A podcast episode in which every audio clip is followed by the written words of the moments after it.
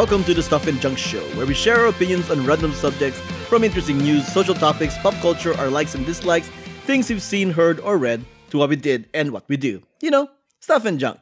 Hello, my name is Albert. This is Johnny. And uh, for this episode, Ruti is unavailable for recording right now, so uh, she'll be back next week episode, presumably. But but yeah, uh, first off, happy birthday to the World Wide Web. You know Oh, that? Today, as a, today as this recording, March 12, mm-hmm. is a 30 year anniversary. Today's Al Gore Al Gore's birthday? is the is the anniver- is the 30 year anniversary of the World Wide Web. oh, nice. You know, and then of course people are going like, is there a difference between the internet and the World Wide Web? Mm-hmm. You know what? Let's ask a product of the World Wide Web, and that is Google. What's the difference between the internet and the web? According to Geeks for Geeks, the Internet is a global network of networks while the web, also referred formally as World Wide Web is collection of information which is accessed via the Internet. That doesn't really. Okay. So one thing is the storage of information. The other one is the information traveling from site to site. Is that what it was? No, what it is, the internet is is the pro is the sending of the data back and forth. Uh, the World Wide Web is essentially HTML, Which is uh, hypertext media language. okay. the World Wide Web, www. Dot. Essentially, there's a it's a visual form of the internet. Oh, okay. You know that with the internet before was just a bunch of you know Mm-hmm. uh, DOS prompts, I guess. And where did Neo enter and uh, break out of? what? the internet. Oh, okay. Because there was no web interface, right? Okay. If I remember correctly, if I if I remember the matrix correctly, there was no web interface. Uh-huh. It was all just pretty much like like dot, dot matrix stuff. You know, I'm sorry. What year? What anniversary is this? Twenty fifth, thirtieth. thirtieth. Oh my god. 1989 is when the world, the World Wide Web was born. It spawned AOL. You know, it spawned like Prodigy. I used to I used to do Prodigy actually before I went to AOL. Um, it's formed it's formed Wikipedia. You know, Thirty. Wait, are you sure? 30, 30 years was was. You saying thirty? Is this thirty years anniversary? So I was twelve. Sure. Wait, give give me the year and give me the the the the the, the th- give me the year again. 1989. Nineteen eighty nine wasn't was that thirty years ago? Yeah, Has it been? 20, is that twenty years ago? 30 years ago. 89. Oh, 89. I'm sorry. I dyslexia. I keep hearing 90, 90, Oh, 90. Sorry. My dyslexia is okay. pretty bad. Okay, okay. Oh, all right. Yeah. Um, without We'll edit this out. Don't worry. We'll, we'll fix this in post. we will. We will. Yeah, we'll fix it before it hits the internet. Uh, the most important thing uh, is uh, when did the first porn site uh, launch? Stuff like that. that's the the real. That's the real anniversary right there. You want me to ask that? We'll, we'll, Google, we'll Google even answer that. Yeah. Um, when was the porn website first launched? I can do a search for that. Oh, you, you don't want to say it out loud, Google? Are you embarrassed? Are you? are you don't do a are search, shy? man. Don't get don't get a virus on your phone, man. No, no, no. Are you, are you shy, Google? I'm just no stop. It's not worth it, Albert. It's okay. I don't need. I don't need to know. But I, I it doesn't matter when it started. The, the important thing is it's here. It exists. That's all. That's all that matters. Anyways, uh, happy birthday, World Wide Web. There you go. On this 226th episode of the show, we are gonna be uh, we're gonna talk nostalgic with the 1990s because of a certain movie that came out recently. We're also gonna talk about that certain movie that came out recently and uh, all the all the controversy and crap that surrounded it. Are we hiding the fact that we're talking about uh, Captain Marvel? I don't. Think, I don't think we're going to tease that. And uh, for spoilers, please, we are going to be talking about Lord. Captain Marvel. All right. Here we yeah, go. so it's a very Captain Marvel heavy episode here. Because without the World Wide Web, there wouldn't be. No, that doesn't, that doesn't make sense either. Son of a bitch. Come on. Let's get to the show. All right. Play the theme music. All right. Let's talk about the 90s. That's when we were teenagers and high school and um, in college. Yes, I consider myself a late '80s, '90s kid. Mostly a '90s kid. Yeah, I would say a late 80s, 90s kid. Yeah, I was oh, 13. I went through middle school, high school, and college in the 90s. Yeah, I entered. Uh, oh, yeah, exactly right. I was 13 when I entered the 90s and stuff. Yeah. Yeah, right. so Captain Marvel recently came out, and there was a bunch of '90s references. Uh, I can nitpick and say some of the references are completely off. Like some some of the some of the references came out either like after '95 or or slightly before '95, whatever. But my point is is that um, let's talk about the '90s. Yeah. you know, uh, without without spoiling it too much, we are going to talk about uh, what the, the what the movie re- referenced. Like the most obvious one is Blockbuster Video.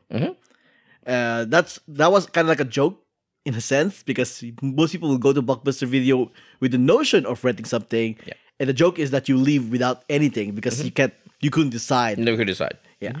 It wasn't the same thing with you too. Mm-hmm.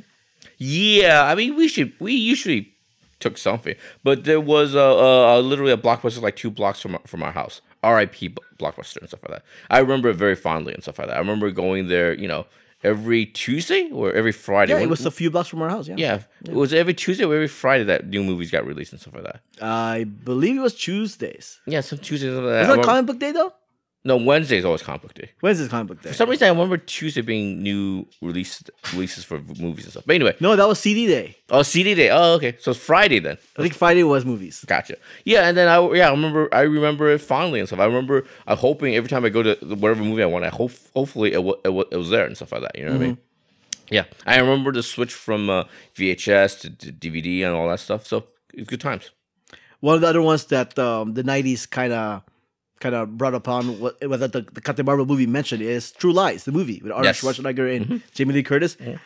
Now, if I remember correctly, that is actually a remake of a French movie, right? I believe it is. Yes. Yeah, so James Cameron still doesn't really have that Mm-hmm. much originality. And it's one of those movies where you look back, you if you look at it recently, it's kind of sexist and stuff like that. The, the fact that they made Jamie Lee Curtis do like a strip tease and stuff like that, it's kind of sexist and stuff. Maybe like that's the reason why it's inserted in Captain Marvel. But Yeah. But besides that, uh, Radio Shack. They point out Radio Shack. Yes. R.I.P. Uh, Radio Shack, which actually just went away only a few years ago. I Oh, really? believe. Yeah, I think they. Uh, I think they tried to do like a little bit of a relaunch a few years ago. Remember they had like a Radio Shack Super Bowl commercial at some point, only a few years ago, but it's gone now. But yeah, or, or am I thinking of Circuit City? Anyway, Radio Shack. Yeah.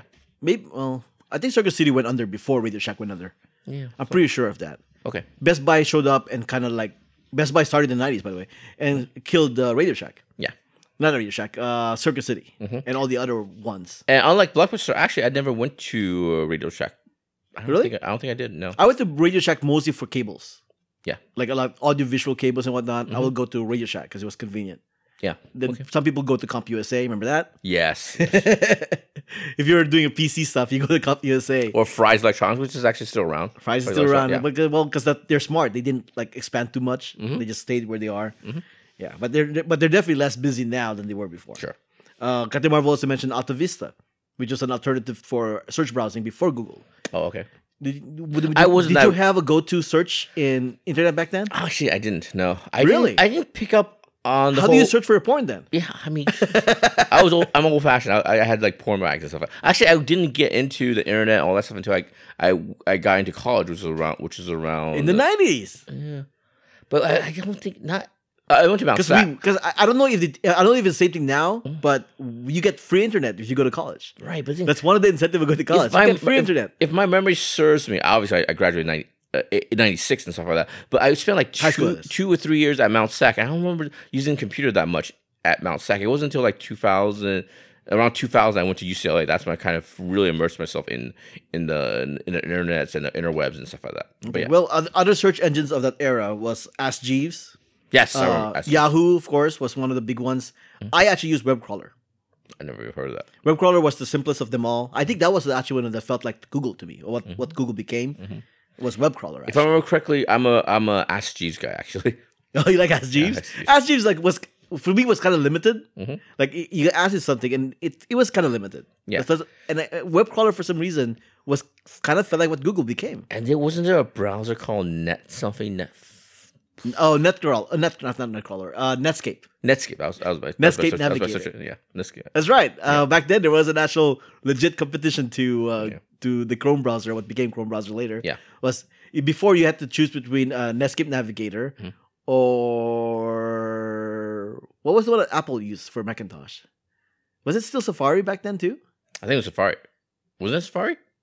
Here's the other thing I remember about Apple though. The only thing I remember about uh, Apple is from back then is is watching trailers on QuickTime and stuff like that. I remember waiting forever for the Phantom You're, you're thinking like early 2000s though. yeah, no, Phantom, Phantom Menace was 1990 No, they though. didn't have QuickTime back then, did, Did they? they? How come I remember you? uh, How come I remember uh, being at UCLA, looking at QuickTime, looking at the uh, for the Phantom Menace trailer on that? Yeah, well, okay, fine. That's late 90s. Yeah. You're right. The, the QuickTime was Thank a thing you. in the late 90s. Yeah. So it is still 90s. Okay. Okay. Uh, AOL was a thing back then, American Online. Most people had it. There was a movie based on it, you know, uh, with starring Tom Hanks and Meg Yeah, we, Ryan. sound, we sound like a bunch of old farts, man. Uh, Waxing nostalgia about They something also happened. started with AIM. so you're just continue. AOL, Okay. Internet Messenger, fantastic. right? All right. Before before there was a WhatsApp or Facebook Messenger, there was Alright. AIM, I got you. and I used ICQ, All right. We're old. which is an aggregate uh, social media uh, connection thingy about. Okay. Uh, pagers, pagers was a big thing back then. Mm-hmm. Yes. Uh, I think the movie kind of cheats because because it was an elaborate text on his pager, and I'm like, no, it has to be numbers. Mm-hmm. It has to be numbers. So, um, so that's something the movie pointed out. Slight spoiler, but not really.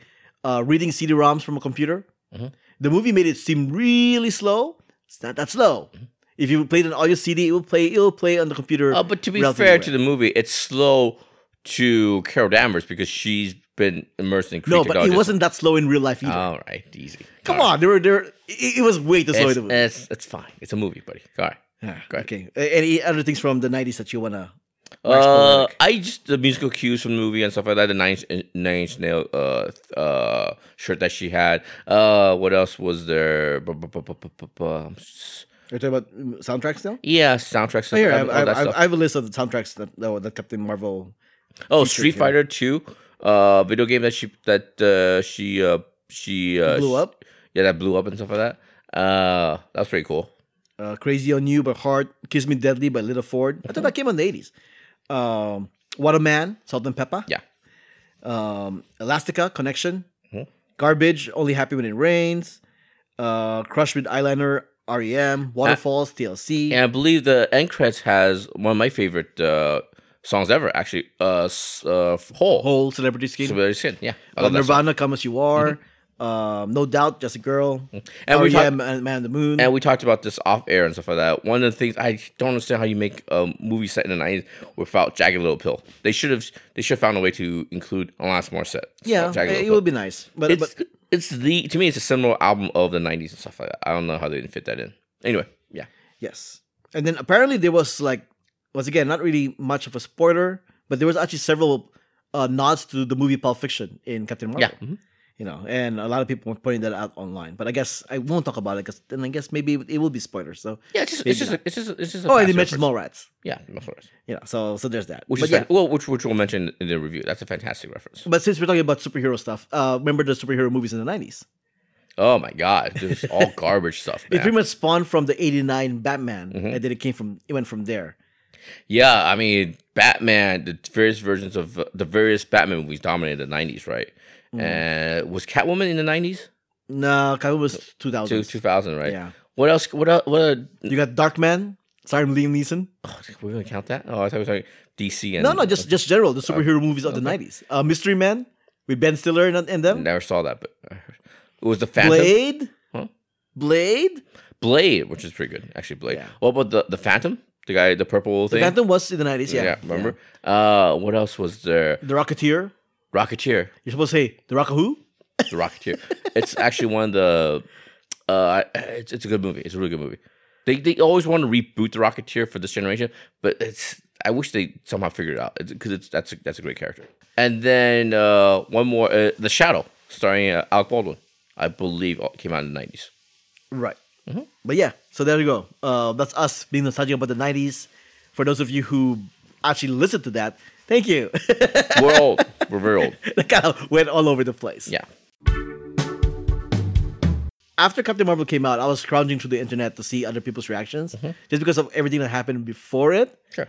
Did you do that at all? No, I refuse to. You're free to. I, I see people re- I see people reaction to the trolling and the all- and the toxic ma- masculinity and stuff, but I have I didn't actively search f- and try and look at it because it's just just gross. No, you're right. You you made the right call. I, I made a mistake. I, I wanted I wanted to look and see what there were. There are some YouTube reviewers that I go to on Mm-hmm. YouTube, and I think I'm not gonna be listening to them anymore. Honestly, I I can I can understand the argument. I don't agree with it, but I can understand. I've I read some reviews where they call it kind the movie's kind of listless, it kind of meanders and stuff like that. I, I can kind of understand that. I also I also I also believe this.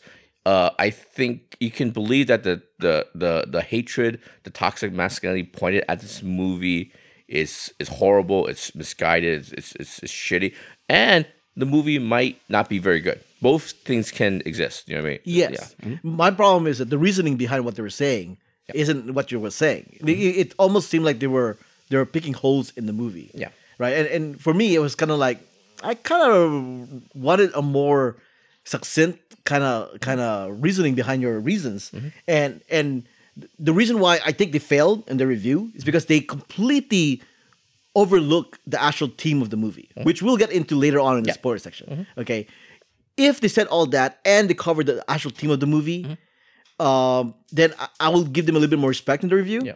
They also keep saying that, oh, this is forced feminism. Do you not know Captain Marvel? Yeah. Captain Marvel was created specifically for feminism. There's a reason why she started off as Ms. Marvel, MS Marvel, right? Because it's based on the Ms. magazine, which is a feminist Yeah. uh, magazine. You know, she is a feminist character. To, to, to, to- for people to complain that oh they're forcing it down, no, that's the Captain Marvel character Yeah. right? And then and, and then I, I will say this without going to spoilers, but uh, because you can, you guys can Google it yourself. I put the link in the show notes as well.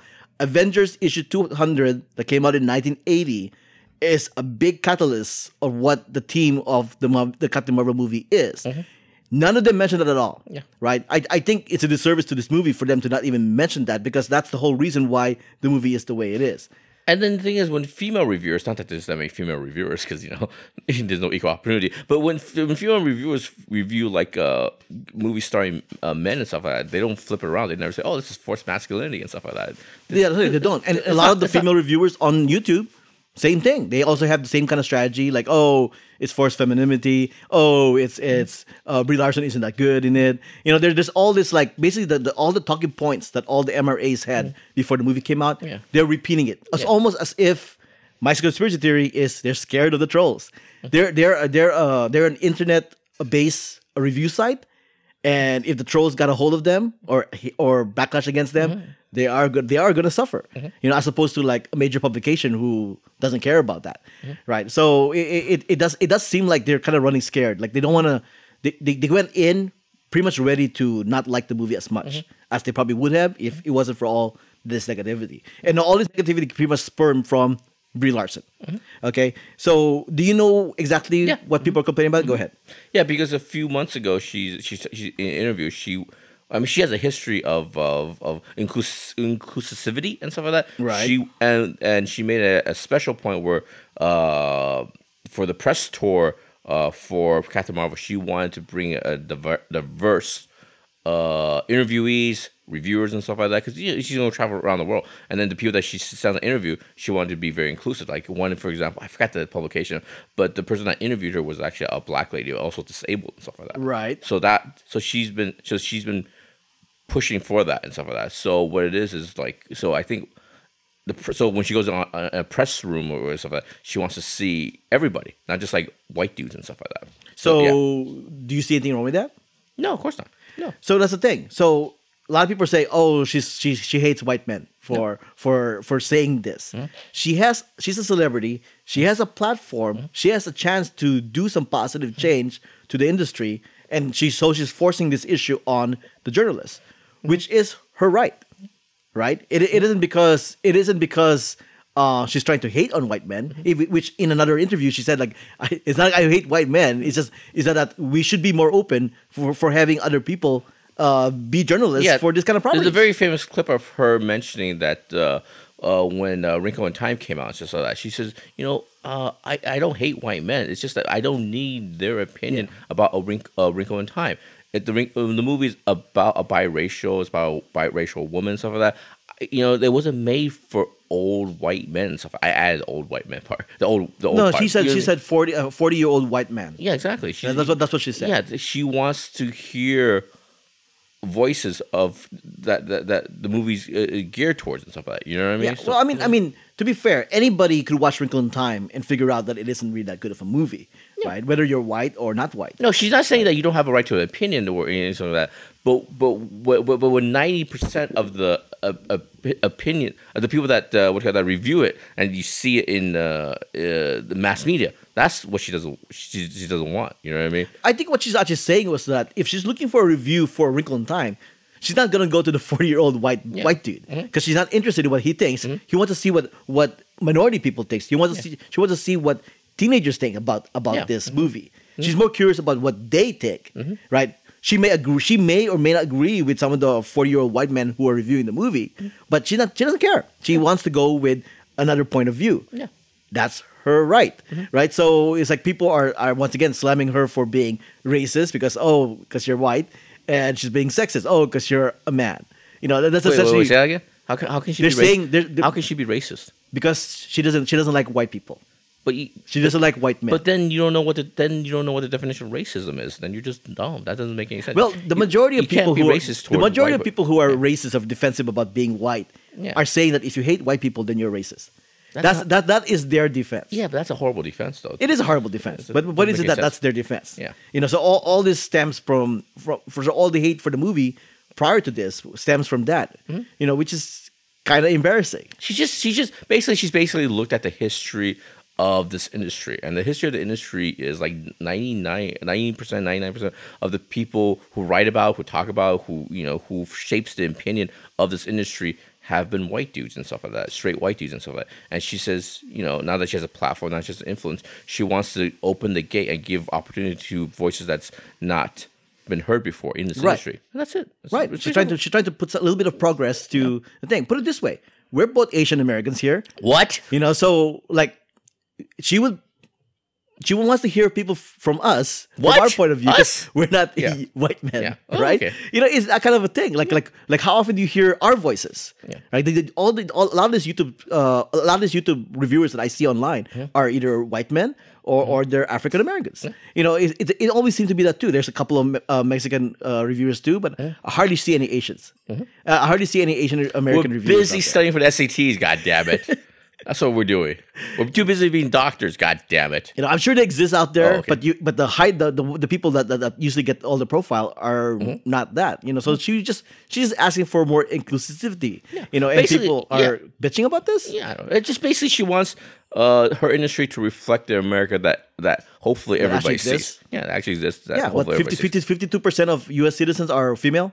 Yeah, and the majority of reviewers are male. yeah, You know, it's kind of It's- top, it's kind of like flipped over. yeah. Not- it doesn't top, really it's top heavy. Yeah, Yeah, yeah, it doesn't it doesn't really represent it. Hmm. Now, admittedly, uh, geeks are mostly guys, as as it's been stereotyped for the past couple of decades, right? Sure. So we're slowly switching. Mm-hmm. We're the geeks are kind of like behind the times in, in terms of the actual mm-hmm. demographics, right? It's slowly catching up, but not quite there yet. And and you, you need to have somebody like Brie Larson pushing it so that it can get to Yeah. the way it's supposed to be.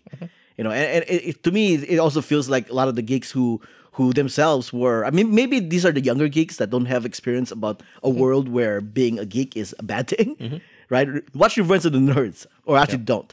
But but but, but point is is that uh, if you were a geek or a nerd, or you like comic books, or you like superhero movies, you were essentially an outcast yeah. right? So you learn to appreciate anybody who's nice mm-hmm. and kind to you, Yeah. whether it be race or or gender, mm-hmm. because of the fact that you're already an outcast. Mm-hmm. So it seemed like the geeks of today have forgotten that lesson that we learned back in our day when we were young. I started reading comic books when I was like 13, 14 with great passion. And then the, the only thing the only thing I ever wanted was for other people, my peers, uh, mass media and stuff like to kind of to get in on this. I I loved comic books at the time. So I don't know. It just it's I, I think we live in an amazing time where you know my, my childhood my Spider Man my uh, what do you call Captain America are on the big screen. I want more people to to watch it. You know what I they're, mean? they're loved by the mainstream, which is something that we have asked for like 20 years Yeah. ago, 30 years ago, right? And and it seemed like the geeks of today have kind of forgot that lesson.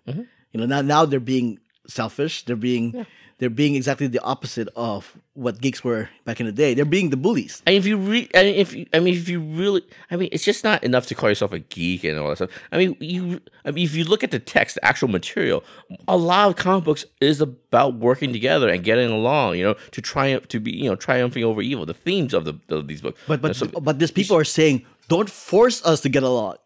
yeah, the things. It's all. I mean, seriously? It doesn't- How is that a bad lesson? Yeah. How is that a bad lesson? And believe me, even you look at the old comic books and all also they're very preachy and stuff like that. You're, they're very over the top preachy. I mean, if you look at one of the most famous covers is of uh, is what Green Arrow. He finds out Speedy is like taking drugs and stuff like that. That's forcing a po- uh, uh, forcing a message in- down your throat. Right. It's, uh, comic books and all that has, has always been very apolitical and stuff like that. You know what I mean? So What this tells me is that the people who've been watching the MCU movies have don't see the underlying thematic messages of those movies mm-hmm. because each and every single one of the MCU actually has a lesson to teach you, mm-hmm. a social lesson to teach, mm-hmm. teach you. And I would argue Captain Marvel probably has the the most nuanced and heaviest social lesson to teach to to learn from the movie. But apparently nobody's nobody knows it because nobody's talking about it. Yeah, it's weird. It's, weird, weird, that yeah. the, the you, Which you we'll get to that in the spoilers. Yeah, it's weird that you can be a fan of the stuff, but not look at the themes and message and and, and stuff. It's just it's just weird. I don't know. Like I said, I, I if I were you, I'd stay off the internet. Yeah, uh, no, I agree. I agree. It, it- was just like, it went, in a way, it was kind of like uh, research for this segment. Um, la, la, one last thing I want to say. Um, it it does seem like the they're if they're not they keep saying how they're not they're not misogynist. Mm-hmm. They know they don't hate women, mm-hmm. right? But they don't understand what they're doing is deterring female progress. Mm-hmm. You know, and so they're they're kind of like going against what they supposedly already believe anyway. You know, what did they hate? Like they they- they're not saying, oh, we don't like the movie because because it's a female superhero. We don't like the movie. Period. You know, and we just which seems doesn't doesn't seem believable based on the reasonings that they're And giving. also, numbers don't lie. If you you, you just look, look at the MCU, uh, what do you call it? The, the first Avengers movie only had one female lead. You know what I mean? It took 21 movies. Uh, uh, it took 21 movies for Marvel to actually have a, a female led uh, movie, right? And it was, and it took 21 movies for uh, a female director and stuff like that. You know what I mean? So numbers don't lie. You know, it's just like the fact there is there isn't equal representation between men and men and women and stuff like that. You know what I mean? And you know you can't you can't just scream force feminism every time a female uh, uh, is a lead in a movie. A female yeah, they will they will argue. Well, what about Wonder Woman? Yeah. What about Ripley from Aliens? Nobody was complaining then. I'm sure that I'm sure that people. No, were. they, they don't have the context. Any most horror movies back then relied on the strong female character. Right? So you can't really use Ripley as an example because she's supposed to be a strong female character because it's a horror movie. Aliens was a horror movie. Okay, not Alien. Alien, she was just the the last girl victim, mm-hmm. right? In Aliens, it was a horror movie mixed with action, hence why strong female And character. the argument is disingenuous because how many movies were released in '84, which I think when, when Alien came out, right? Mm-hmm. And, then how many of those movies were led by, by by by women and stuff like that? How many of those movies were actually directed by women? How many movies were written by women? You know what I mean? You can't just cherry pick the one very successful uh, female-led m- uh, movie and stuff like that and say, "Oh, everything's good, everything's all good, everything's equal and stuff like that." You know what I mean? Yeah, yeah. Seriously, you like I said, go back, look at the look at the IMDb major movie releases in uh, in '84. See how many of those were actually led by females. More importantly, how many of them were uh, directed by female? How many of them were pro- produced by female? How many of them were written by by women and stuff like that? It's ridiculous. people point out uh, Furiosa. Furiosa is a strong female character in Mad Max, Mm-hmm. and then they're, they're, they have must have short term memory because people were complaining that oh why why are they putting Charlize Theron as the main lead Yeah. in a Mad Max movie? Yeah, why are they emasculating um, uh, Mad, Mad Ma- Max. They, Mad they Max? did say that Wonder Woman. They put out Wonder Woman, which which is to me I've I, I like the movie a lot, but I've I've always can't find myself to love the movie. Mm-hmm. Uh, well, that's because you saw the third act. Well, besides the third act, the most obvious thing for me, I think that really that kind of bothered me was the whole "Born Sexy Yesterday" kind of motif. I'm sorry, the what? "Born Sexy Yesterday." Born sexy yesterday? You never, you're not familiar with this term? I don't think so. Go ahead. Born Sexy Yesterday is kind of like Leeloo from Fifth Element. You know, she's a new, she's a new girl in this in this weird environment, Mm-hmm. and the guy has to navigate herself through this new world. Oh, okay. Oh, I should Splash. uh, like Splash. Mm-hmm. Yeah. So so essentially, Wonder Woman was kind of like a Born Sexy Yesterday. She basically she was born yesterday, so she so she's Fifth not, Element. Sorry. I just said Leeloo from Fifth, Fifth Okay, Element. sorry. I was You know, so she's like things. there- there- I'll put I'll put a link if I remember. I'll put the link on the show notes Mm-hmm. for this this uh this journal essay, this video essay about that Born Sexy Yesterday. Mm-hmm. Uh, it's very informative. Uh, it does it does, and so my point about Wonder Woman is that that Steve Rogers, even though even though he's the secondary character, he's still helping her navigate through through man's world. You said right? Steve Rogers, you know. Steve Rogers, You said Steve, Oh. Steve Rogers. Steve Trevor. I can't. I can't imagine why you make you get confused. Oh my god! Don't get on the plane, Steve. Don't get on the plane. yeah. You know, there's a lot of scenes in, in Wonder Woman where where we're all like, oh, isn't it adorable? She's so innocent. She doesn't know how to navigate through man's Yeah. world. But man, she can kick ass. It's like it's like they're having their cake and eat it too. What's funny is Mera. I think has a little bit of that in Aquaman, a little bit, right? She- Once she gets up to the, what, once she gets to the surface, oh, she, isn't she so cute? She's eating the flower and stuff like that. That's true. Yeah, that's true. That's true. yeah. There's, there's a mm-hmm. little bit of that. There's a little bit of like, hey, there, she's a kick ass woman, but but she's also innocent enough that the man knows more than she does. It's that kind of a thing. Like this, this is like subtext in the stories that people don't get unless they understand these tropes, right? So, so all this, like people are listing out all these other alternative strong female characters that are well, nobody complained about that. Uh, somebody pointed out um, um, Famke Janssen's character in in Goldeneye. Or Goldeneye? Was it Goldeneye? Yes, it's Goldeneye. like like she's a strong female character. She's the villain. Look at her kicking ass, kicking Bond's ass. People forget she was used as a sex symbol in the movie, mm-hmm. right? So it's like they don't understand what they're talking about. Yeah. So yeah, it's it's just it's just embarrassing to me. It it, frus- it frustrated me throughout the thing because I'm realizing like yeah the yeah it, it was just, it was just frustrating. I don't know. It's a man's world, Albert. I don't know if you know this. Yeah, and, and it keeps At saying. least we're doing our part by having a co-host that's a woman here. Wait, what? I know. I kind of wish Ruthie was in this episode What? so she can, she can chime in. Uh, but but yeah, but so they're also saying that oh, social justice warriors are so Mm-hmm. easily offended. Last I checked, social justice warriors aren't defending this movie as much as the people who hate social justice warrior. So maybe the the anti social justice warrior people are the ones that are more easily offended Mm-hmm. by by certain like like innocuous things like saying like hey I don't need to heal, listen to a white guy I, I want to listen to other people you know stop getting offended people. Stop being so politically correct. You what? You want her to just to just make to say anything that's that's that's that's nice to everybody? So much for freedom of speech right? So yeah. So uh, i, I just think it's an issue. Uh, we said a bunch of insensitive things in our pod, in on this podcast What? right? So so are we not allowed to say those things? Because we're not politically correct. We might offend people who I have not think- offended anybody at any time. I were clean. have a sense of humor people. Learn your context and uh, leave Brie Larson alone. As of this recording, it's currently 8.16 on March 12 in New Mexico, USA. And it's time we take a look and see what's going on. So apparently, Disney has officially set the date March 20 Yes. As the closing date for the 21st, Oh, I thought you were going 21st Century Fox I thought you were going go a different direction. I thought you were talking about uh, Disney has set the date to open uh, uh, Star Wars the Galaxy's, uh, edge, Galaxy's of the, Edge, edge of the galaxy, edge of Batuu the and all universe. stuff. Yeah, Yeah, I, th- I think by now listeners have already heard that part. Yeah. Mm-hmm. But maybe they haven't heard this part. The official, because everybody assumes that Disney officially already owns Fox, right? Right. Not yet. They have they have to they have to finish up some stuff first, and apparently March 20 is the closing date. Mm-hmm. Yep, so that's what I as soon as March 21 hits, uh, the Marvel Studios can finally take finally consider what to do with the Fox characters right. right? So we might get a surprise like last not gonna- minute after not. credits in Endgame We're not going to do that. They're not going to do that. or or Spider Man. No, that's Sony. So uh, it, might- it might happen. I mean, now they, now they have a chance to do make it happen. I'll bet you a million dollars it's not going to happen. They the they could do Rus- like a double after credits. the Russo brothers on Twitter just said that they locked picture on, on it already. yes, but done. somebody else could direct that, that extra credit, They're not that gonna, after not credits. gonna do.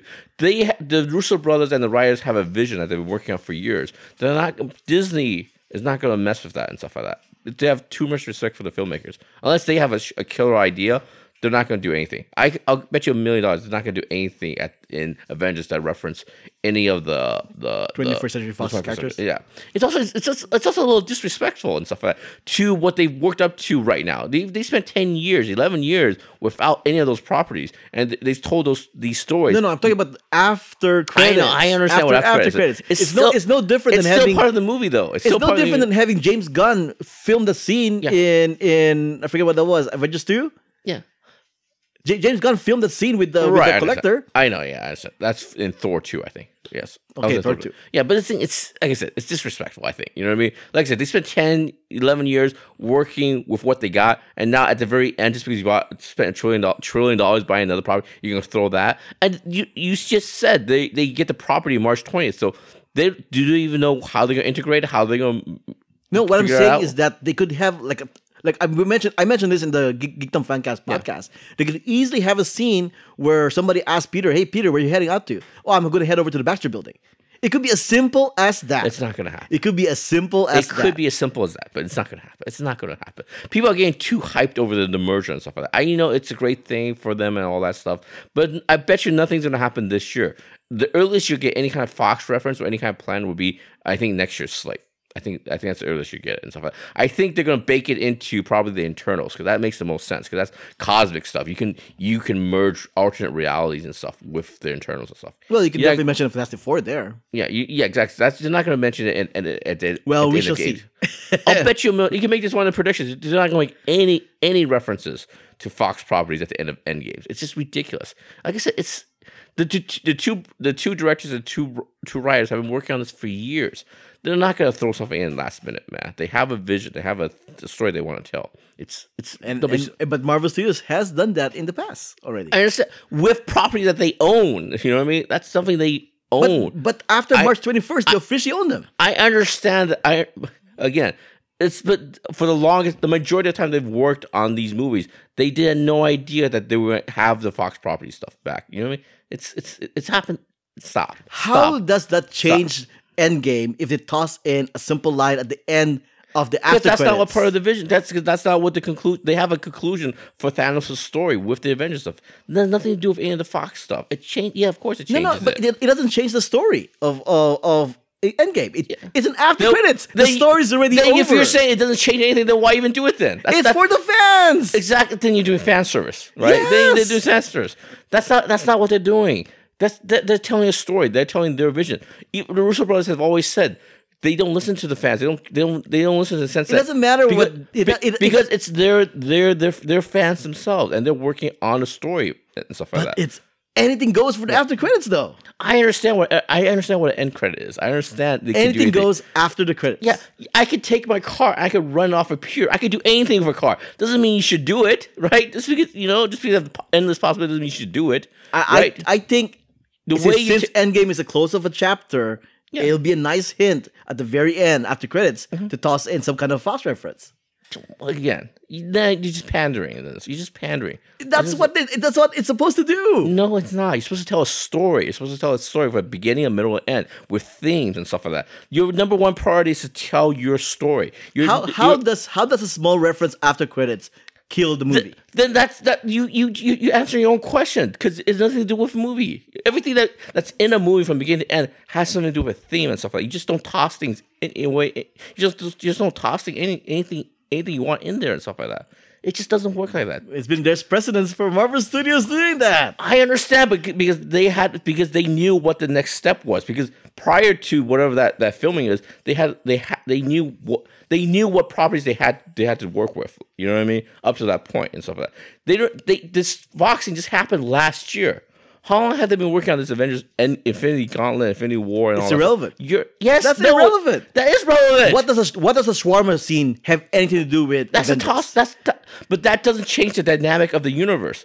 Uh, And so is any Fox reference at the end. That changes the universe. That No, changes it the doesn't. Yes, it, how does it? Then why even put it in? How do you how, how does mentioning the Baxter The- building change the universe? arg- your argument doesn't make sense because you, you say it doesn't matter. It's just something throwaway. Then why even do it then? That's that's my argument to against tell it. the fans that hey, the Fantastic Four is coming. and I told, like I said, that's pandering. Then That- again, you're doing fan service, what do you think they're gonna do with the Fox properties? dude. They're they're sto- you, listen to any of these interviews, any of these directors. They're they're storytellers. They, they always say this. They're storytellers. They're telling a story and stuff like that. They don't they don't do fan service. And I'm saying the after credits is up for grabs. Oh, this is just horrible. This is this is the worst part of uh, of of geek culture right there. Besides the masculinity stuff, this whole pandering thing. Oh, the thing just thrown in there without any kind of reference to like where it's going and stuff like that. You know, it's just a wink and They've had after credits. You have to tell a They've had story. after credits with with the weakest references at all. You know, it's like they, I'm I'm saying it's a possibility. Yeah, I'm saying control yourself. Control. I'm saying it's a possibility. Patient. Be patient. I'm saying it's a possibility. like Kevin Feige has even mentioned in interviews. He They can't. They're not legally allowed to because no, he- after no, after he's March even 20, mentioned he hasn't even thought about it. they can't. he- They can legally, they legally or because can't. he knows he no, knows, or, they legally cannot. Or he's basically saying, "Hey, listen, he No, ha- he has they enough said characters." they legally cannot do anything with Fox until after the final Oh acquisition. He said even if he's basically has said he doesn't want anything because have, they have enough toys, they have enough stories to talk about. Like I said, this whole Fox thing came in only like a year ago and stuff like that. You know what I That's mean? why they can't say anything yet. They haven't. God. They cannot work on anything I will bet you Fox. any amount of money. No, there's no wink. There's nothing to do with with Fox at the end of this. I, I'm saying. I'm saying it's a 50-50 chance of it it's happening. not even close to 50. Okay, you're saying it's not. I'm, I'm, saying, there's a 50-50 ninety nine chance. percent chance. There's, All right, there's we nothing shall gonna find happen. out. It's just ridiculous. It's just Speaking the, of ends, it's the it's the fanboy in you. It's just it's a thirteen year in you that's getting all hot and bothered by it. yeah, but at least this is a at least this is a this is a positive positive excitement. no, it's not positive. It's It not is a positive 'Cause It's, like I said, it's disrespectful to any of the It's directors, not any of disrespectful at all. It is because you, like I said, you're saying this throwaway thing is more important than whatever they've been working on for for. Uh, It doesn't for like change 10 that. Years. It Yes, doesn't change it at all. Of course, it changes that because if it didn't change anything, they wouldn't do it, right? If it if if if Yes, they would. Everybody, everybody is is chomping at the bits to find out what's the next stage for Mar- for MCU. Everybody knows it's gonna be it's gonna be involved that. Fox. Oh, this is oh my god. Well, I'm saying We're going I'm saying circles. it's 50-50 chance of happening. It's not even close Yes, 50-50. that's what you're saying, and I'm It's saying not even close respect my 50. opinion. It's not. I it's won't. I 50 won't. It's- it's- saying- your opinion is silly. 50-50 chance. Your opinion is silly and stuff like Oh, okay, It's- whatever. right. Moving oh on. Oh my god. Moving Oh, on. go Moving ahead. on. Speaking of ends, Yeah. Yeah. Oh, I wish this would end. Oh my uh, god. Arrow has officially is officially going to end. Why so soon? With uh, episode with ten episodes, season eight. Did he ever get off the island? He did actually. Are they still doing the They actually, they actually stopped the flashback with the island. Oh, thank God. Remember, there's a five year span of the island. Well, it's past five years. Yeah. So they they they they, How far past the season did they go past the five year? You know what I mean? no, they, they literally at the fifth year. Oh, they did. Okay, yeah, okay, yeah, okay, yeah. So so they flipped it. So Now for the last three years, it's a there's no flash forward now. Oh, they're doing flash forwards now. Yeah, they flash forward. God damn it. Here's my whole thing. I seen one one season of the Arrow, or the Arrow, or as, or as I like to call it, Batman Year One, uh, and Mm. I just kind of stopped. And I watched some of the Flash and some of the Supergirl and stuff. I haven't been keeping track, but yeah, I think I think they they ended next year, right? Season eight. yes, officially. And it, I think they said that Black Lightning might also be gone as Why? well. Well, because well, I don't know. I don't know how Black Lightning affects it, but I guess when the Crisis on Infinite Earth uh, crossover event happens, that's when they're gonna shuffle things around. So Black Lightning might get come into this universe, or they gonna cancel? No, they, I think they they say they're gonna can it. That's the rumor, though. I, I, don't, I, don't think, I don't think it's official. I think the only thing official is Arrow Yeah, okay. and Legends of Tomorrow might be official as well. I think. I mean, as far as cancellation, going Yeah, because they're saying they want to have a, a Batwoman TV series, so it's got to take somebody else's place, right? It Uh, has, I would imagine it has. the only be- one they said will definitely stay is Flash. They Yeah, even they even toyed with the idea that Supergirl might not be around either God damn it! because they're flipping it. They're, they're they want to bring Superman TV series. That's right? really sexist. All right. yeah, okay. I would imagine Legends Tomorrow is the, would be on cast because that's a big cast. That's a lot of special effects. I thought that that would go. Yeah, it wasn't even in the last year's crossover. It was kind of funny because they actually make a joke about like, oh, this is the this is the time that, that we normally have like uh, uh, a big giant event kind of thing, but they weren't part of it. But yeah, uh, t- they yeah ten episodes next year. That'll probably it'll lead into Crisis Infinite finish. And then- Crisis- and then Arrow's and obviously the big prediction would probably be Green Arrow does some sort of big sacrifice at the end of Crisis Infinite Earth to to uh, he'll do the Flash part in the comic book, right? He, Can, can make- Felicity and Oliver Queen finally have a happy ending? Come on. in in some universe out there, but not in this one. I'm, I'm assuming that that's where they're going. Yeah, right? They my, my guess is Superman replaces Supergirl. Uh, That's really sexist. Batwoman replaces Arrow, that's less six. uh, and then I don't know what replaces Legend of, Legend of Tomorrow. I mean, Legends of yeah, Legends of Tomorrow. Yeah, yeah, yeah, yeah. And that's what's going on. Before we talk about Captain Marvel, um, just in case the listeners actually care, especially after that rant from the previous Mm-hmm. segment, where can we find you online, Jiaming? You can find me on Twitter, J I A M I N G L I O U. And this is Albert. You can find me on Twitter and Instagram at Albert5x5. Uh, you can find me on the weekly comic strip. You can also find me on the I Saw That Movie blog for my non-spoilers movie review and extra stuff like the spoils. Anything whowhatwhereswhy.com. If you want to send us email, send it to whowhatwhereswhy at gmail.com. If you want to leave a quick comment, uh, leave it at the Instagram page, the Facebook page, or on the website itself. If you want to show your support, because we need it, head over to whowhatwhereswhy.com slash support and find out how. Music has been provided by the White Axis. Find them at the thewhiteaxis.com. All the links and information can be found at whowhatwhereswhy.com. So before we go to our spoiler discussion of Captain Marvel, really quick, what is your non-spoiler recommendation about the movie? Uh, it's a good movie. Uh, it's not a great movie. Uh, I would say if you had to rank it in the MCU, you wherever you put Ant Man or wherever you put Doctor Strange, this is this is where Captain Marvel would be. I do believe uh, uh, the script. I mean, the weakest part is the script. There are parts of the script that are amazing, A plus stuff, but then there's some some stuff that's kind of weak, especially the amnesia stuff and stuff like that. But overall, it's a good movie. It's a very watchable movie. I think Brie Larson is good. I think Samuel Jackson is amazing, and then Ben Mendelsohn is also amazing, and then and then the special effects are pretty good, pretty solid and stuff. Not the action itself, but the special effects are solid. So I would say this is a solid movie. It's a good movie. Yeah, um, out of the twenty movies that are currently out, twenty this is the twenty first, right? Yes. Out of the twenty movies that are that are out before Captain Marvel, it's not in the top ten. Not for me. No, not- It's yeah. it's the middle of the road kind of. It's a mid tier Mm-hmm. Marvel movie, but not a bad movie. I, I like the movie. Mm-hmm. I thought I thought I had a lot of fun with it. I I enjoyed it a lot. I liked the cast. You know, that includes Brie Larson people, Mm-hmm. and and um, I liked some of the surprises they had in the movie. But but overall, it, it is kind of like I think the directors still haven't completely grasped what a big budget MCU movie is supposed to look like Mm-hmm. because it felt it actually did feel like an indie film. Even though, which I'll which I'll get into in the spoilers discussion, but but yeah, but I think the underlying message which I mentioned earlier in the episode is probably the heaviest out of all of them, but it's done in a very subtle, nuanced way that apparently not people, not very many people are getting it. So, but overall, uh, straightforward storyline. I like the cast and characters, and the de aging for Sam Jackson is fantastic. But yeah, but yeah, go see Captain Marvel if you have if you haven't seen it yet, and then come back and listen to our spoilers discussion.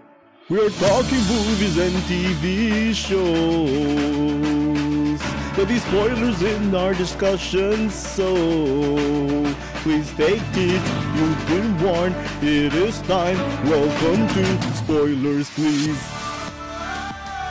What do you want to start with our sports discussion? Uh, Goose the cat is an alien. Goose the cat. Uh, okay, so so so there's a camp that says, "Oh, Goose the cat isn't a big deal," and the Mm-hmm. ca- and the camp like myself is like, "Oh, he's like a scene a scene stealer in the movie." Which camp? do Mm-hmm. I you think it's. I think the. I, I, I know. I knew it was coming. So, uh, I thought the cat was fine. Actually, the, Yeah, the cat was fine. I think I, I think every time the cat was there, um, I was happy to see the cat there. Mm-hmm. You know, oh, it's uh, it's uh, what's it called? A frem, a frem, a fremlor? Or? Forkin. Forkin. Flerken. A Flerken. Forkin. Yeah. Okay. It's a Flerken Mm-hmm. or flur, yeah, Flerken. I guess in the comic books his name is Chewie. yes. which is a Star Wars reference. But this one is Goose, which is a Top Gun reference Mm-hmm. because you know she's a, uh, an Air Force pilot and whatnot. So yeah, I, li- I like the cat. Uh, it's also kind of like a TARDIS thing.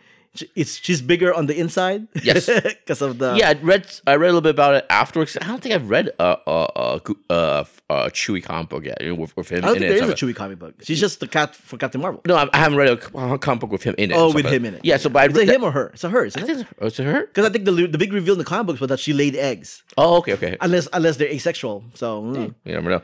Uh, what do you call it? Uh, what was I gonna say? Oh, so I haven't read a, a, a comic with uh, the cat in it and stuff like that, but I read some stuff afterwards and stuff like that.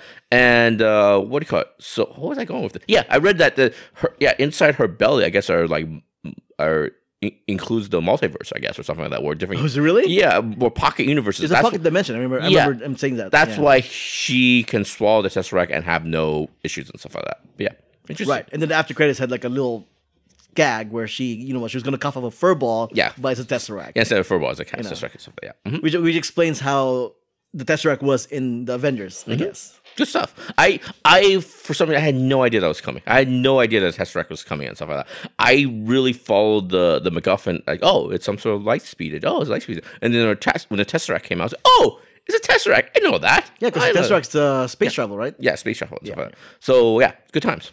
So it make it makes sense that I guess it makes sense. Yeah, it makes sense. Yeah, it makes sense. Basically, she's like a she infiltrated Shield in the file somewhere. She read this Tesseract thing. She took it up to her invisible base in in atmosphere and started working on it as some sort of uh, uh, way for the Skrulls or yeah to to get away from this war and stuff like that. Speaking of Skrulls, what's your what's your feeling about the, I think it's the great. flip? I thought it was great. I thought it was fantastic. Yeah, because you know everybody are expecting them to just be the bad guys. Yes. Mm-hmm. and then they flipped it on our heads because like the way the Marvel does. You know, like oh they're refugees and they're actually not bad. It's A plus. When I mentioned the script had some really good parts, this is one of the A plus parts. I thought it's fantastic because it subverts not only the audience expectations but also comic book fans' expectations. Yeah. Because in the history of the of the Marvel universe in the comic books. The Skrull and the Kree are both you know warring nations and stuff Right, like that. You know what I mean? So they're and it just visually too, they look like like aliens that that are atypical of being menacing and evil and stuff like that. And that flip is just fantastic. I do like the way they look too in the movie. Mm-hmm. Yeah. Uh, I, of course, as a fanboy, uh, I kind of wish that there were bad Skrulls somewhere around, so Oh, sure, yeah, we sure. Mm-hmm. can eventually get the Secret Invasion storyline into the Marvel universe. A lot of people are assuming that all oh all Skrulls are good. No, I I I really think this is just a, a faction of the Yeah. Skrull that didn't want anything to do with the war and and decided to leave. Yeah, what's great about that reveal, not only uh, it's, it's great storytelling, but that doesn't that doesn't uh, cut up that doesn't uh, stop him from telling that that Kree Skrull War. You know what I mean? It doesn't you know? I mean,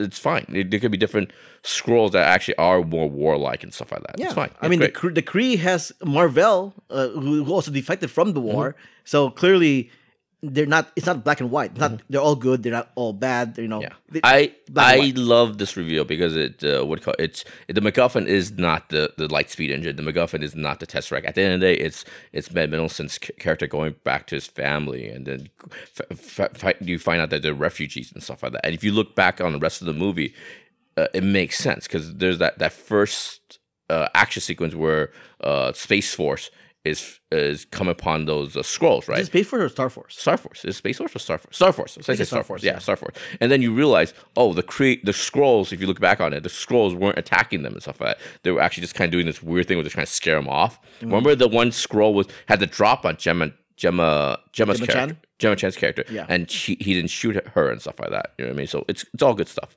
And if you look at the the, the, the scene where Ben Mendelsohn's character is probing uh, Captain Marvel's uh, brain, he's not doing anything malicious or, or particularly nasty and stuff like that. So I, I Speak- think it's great. Speaking of probing, I've Hey never, now. I've never Hey now. seen, I've never seen that kind of like flashback thing where it's an interactive flashback. Mm-hmm. I thought that was kind of neat how they pulled that off. it, they someone mentioned it online. It's a little bit like uh, the only thing that was similar is uh, uh, spot uh, spot uh, Eternal Sunshine of the Spotless Mind. Oh yes, it's a little true, bit like true, that, but it's true. but it's but it's different because it's it's from Ben Mendelsohn's kind of he's like kind of looking down from a god perspective. Or something no, like no, but it's, I thought Eternal Sunshine of the Spotless Mind. You see stuff changing, right? Oh, you yeah. Don't, you don't. You don't. You can't manipulate the the images. no, they're deleting, aren't they? They're, I thought they're, just they're, they're delete- deleting. yeah. You but you don't manip. You can't manipulate those memories. Yeah. This one, he was literally like rewinding it. Like, oh, go back to that. Mm-hmm. And you know, focusing on certain forcing parts of her, it, yeah. forcing her to look down at certain details in her in her memory. That's a great scene, yeah, you know. Mm-hmm. I, I thought I thought that was that was really effective how they how they pulled that off. Um, that fight scene with where she where her her hands were shackled. I thought that's one of the best fight scenes in the movie. That's a good scene, You know, that was that was very entertaining. You know, Yeah, where she's like hung upside down and stuff like that. Again, if you look back on that scene, she is actually the aggressor in that in that scene, in, in that entire fight scene, right? I don't think it, it turns out the people that were working on her were scientists. They're not like evil, menacing doctors trying, you know, cut dissect her and stuff like that. And I don't think, like I said, I don't think they punched or attacked her when she was trying to escape and stuff like that. So it's one of those movies where you can kind of look back and you realize, oh, the Skrulls are like these kind of peaceful refugees. They're actually the victims, and then uh, they're the victim of this uh, Kree propaganda and stuff like that. You know, they're actually like you know they're actually very peaceful and stuff. It's good. It's a good twist. It's Speaking great. of the Kree, so how soon did you realize Jude Law was actually the bad guy? Oh, I mean, when the movie started, I mean, when the trailer started and stuff like that. When the trailer started, You know, when the movie started, yeah, so yeah, yeah. I, I think the mo- the moment the moment I know that oh that he's definitely not Marvel because I know I know there was all this talk about oh is Oh, yeah, Marvel or not I, I I think the moment that when he was doing the sparring thing which I thought the sparring thing was kind of fun to watch Yes. um when when he was. Mm-hmm. like forcing his lessons on her which you could easily see as a martial arts like oh he's a teacher Mm-hmm. she's a student he's teaching her how to how to how to properly Mm-hmm. fight but at the same time there's there's this hint of for me at least because I, I understand the background of Captain Marvel's origins. Yeah. For me, there was a hint of gaslighting Yeah. right? She was he's telling her what to do. He's telling her what to think. Yeah.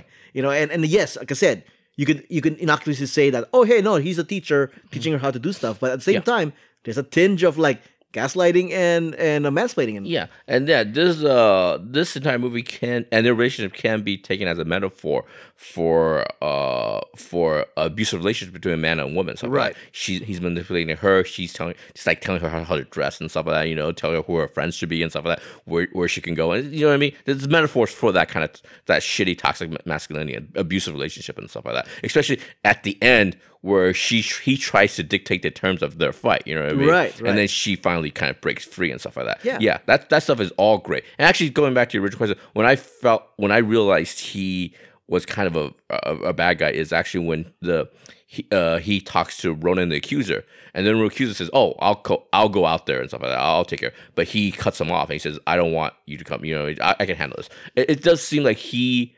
I, I don't even think the rest of the Kree knows the potential of her power and stuff like that. I think he's kept her and the fact that she absorbed that Tesseract's power to himself a little bit. Uh, Did you get that? I feeling? No, no, I don't, I don't think that's it. Uh, they, the way they, the way they explain it, he he gave her his blood, I understand that. Yeah, I right? understand. And, and so basically, but yeah, but I think you're right. I think he's trying to groom her, like uh, once again, toxic masculinity. Yeah. He's trying to groom her to be the perfect weapon for him. Exactly, but not for the entire. not Kree- for the Kree, Kree, yeah. exactly. Yeah. See, that's why. That's why I thought that scene where he says, "Ronan, hey, yeah, don't come. You stay over wherever you are in the galaxy. I got this and stuff." Oddly enough, that was a scene where I thought maybe he isn't the bad guy. Oh, really? Huh. He's protecting her from Ronan. No, I thought he- oh, I, I saw I always saw Ronan as the bad guy because he's the guy that's sent to destroy planets, right? Right. So I automatically think, oh, well, he's definitely a bad guy. Maybe this is what the filmmaker wanted. They wanted you could go. You could go either way. You could go either Because I way, read it as he wants to keep her and her p- power and stuff to himself, so he can use it. At No, some that point. I got. Yeah. But I, I thought he was protecting her from Ronan and the rest of the Kree. And-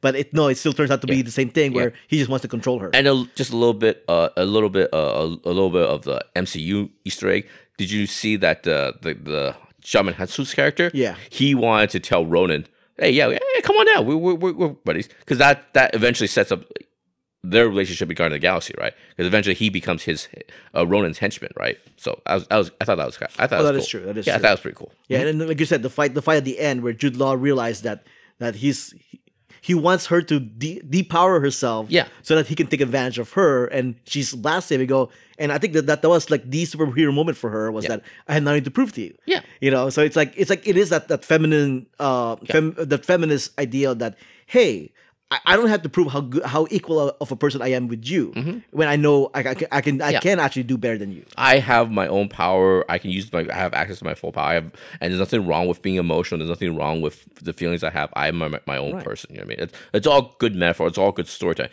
And another thing, Which is what I'm saying. A lot of reviewers seems to overlook. that makes a whole. Thing. And I think not not a lot of people have picked up. I saw it on Twitter though. Some people have picked it up. I think this is what makes it uh, A plus storytelling. Again, another example of A plus storytelling. They link that and they tether that to her to uh, a very anti military establishment kind of thing. You know what I mean? Uh, a very anti-military kind of thing. You know what I mean? I thought that was pretty genius because everything we talked about so far, you might be able to see in other movies about you know p- personal growth, a feminine message, but the way that they, they link that to her army, her army stuff, it's I thought it was really great. I thought it's fantastic. Well, in the context, it is the 80s, Mhm. right? No. So th- there's still there, there were still a lot of people in the army who were not open having females uh, serving. No, no, no, I'm not. I'm not. talking- I'm not talking about that. I'm talking Oh, about just like rebelling against what you're told. You know what I mean? Right, right, right. Because uh, what do you call it? You could also look at the relationship between the two characters, uh, Jude Law's character and Brie Larson's character, as a as a drill sergeant telling a uh, telling a trainee, "Hey, listen, you're in the army. There's there's no room for emotions. There's only the the we're the good guys. They're the enemies. The Kree. You know what I mean? You have to suppress your emotion. You have to suppress your humanity. There's no sympathy in this army. You know what I mean? You've seen a Full Metal Jacket. You've seen Right, that. right, you know what I mean? And the, like I said, and then the way they link that to Brie Larson's character and the fact that she turns on it, she goes anti-establishment, anti-military, and then she takes the side of what she f- later finds out as the refugee or the enemy and stuff. Like that. I think I think that's a plus. That's a plus storytelling. That's that's next level storytelling, story writing and stuff. That's Which is stuff. somewhat ironic because I believe the Air Force is using Captain Marvel as a promoting tool Mm, to join the Air Force. It's pretty. It's pretty subversive stuff. I think the writer and director, directors got away with one. It's very subversive. Well- they might have missed it because because the thing is, technically, she's rebelling against uh, a Kree side, alien Yeah. side. You know what I mean? But they don't understand metaphor. But I, I really think the metaphor is still about uh, male toxicity. You know, I, I think it has everything to do with that. I mean, yeah, you're saying that the, it, there has a military background as well, but I think it's less of that and really just more of how many? the how many the? toxicity. How many? How many generals in the army are men versus women? The thing. The things are interlinked. The things. The two things are linked. Oh yeah, sure. I mean, if Yeah. you keep going down the metaphor, you can get to that point. But I think I think on the base level, it just it really is more of the the uh, a, a woman who's rebelling against people who think they know better than her. Or it could be more than one thing. It could be multiple- more than one thing, but I think I think in the base, the basic, the basic thematic structure uh-huh. is that. Mm-hmm. You know, I mean, yeah, you, you, years from now, people can could do an essay about what you're saying exactly. But I think when they were writing it, it might just be as simple as that. I don't, I don't think you should underestimate the writer. They're pretty smart. But I, I don't think so. The things, Well, the thing the thing about good thematic metaphors and whatnot is you could pull other stuff into that. Layers. That's good. That's yeah. it's layers, A good writing, you can write in one layer, mm-hmm. but if it's really good, you can add more layers to that. The reader can pick up other That's a lot- stuff that's a from lot of that. layers. That's a lot of layers. But yeah, it's good stuff. So that's the this is all the good stuff. And I think also Samuel Jackson is fantastic. I thought his arc is fantastic. I think it's great. I love the fact I I love the fact that he basically plays the lovable psychic and stuff like that. He plays all cutesies with the cat and stuff like that. He does. And then I love the fact that it's this experience that propels him into creating. Actually, it looks like it seems they kind of redid the whole Nick Fury thing. It looks like he's because of what he sees in this movie, he becomes Nick Fury. He creates a persona. He tells uh, Craig, uh Clark Gregg's character like uh, exaggerated story of how he lost his eye and stuff like that. Because he Right. realizes if he's going to face these uh, new threats and stuff like that, he has to be bigger. He has to be more of a macho thing that he is and stuff like that. It does- I think it's great. It does seem like it also means that he didn't tell anybody his experience. Yeah. Because obviously Agent Coulson doesn't know anything about this. Yes. Mhm. Right? Um because because if you if you rewatch some of the other MCU movies, they don't refer to they they oh they're surprised that there's an alien aliens invading Yeah. Earth as if it's the first time they've seen it. Well, maybe they is the first time they've seen it, but Nick Fury has seen it before. Yeah. But uh, clearly he hasn't told anybody Yeah, about he, sort of just kind of goes to work creating these protocols and creating this stuff, but with, without telling people the reason why. The reason why, yeah, because he, he's even keeping the whole thing with Brie Larson with uh Carol Danvers thing a secret too. It seems like, you know. So me- uh, my only guess, maybe Maria Hill is the only one that knows. Probably. Yeah, maybe. Yeah, but then we, but then she was also caught in the snap. So Yeah. I guess. Yeah, what are you gonna do? What are you gonna do? I do like the whole thing about how he explained everybody calls you Fury, nobody calls me Nicholas or Nick, Yeah. right? And from what, from my rec- recollection, recollection, uh, Maria Hill is the only one that calls him Nick, Mm-hmm. right? I think I think uh, Robert Redford called him Nick, but then he's he's a Hydra agent. Yeah, yeah. So Oh, Hydra. That's good stuff. It's good stuff. Yeah. This is all the good stuff. And then the other thing I liked a lot was uh, what do you call it?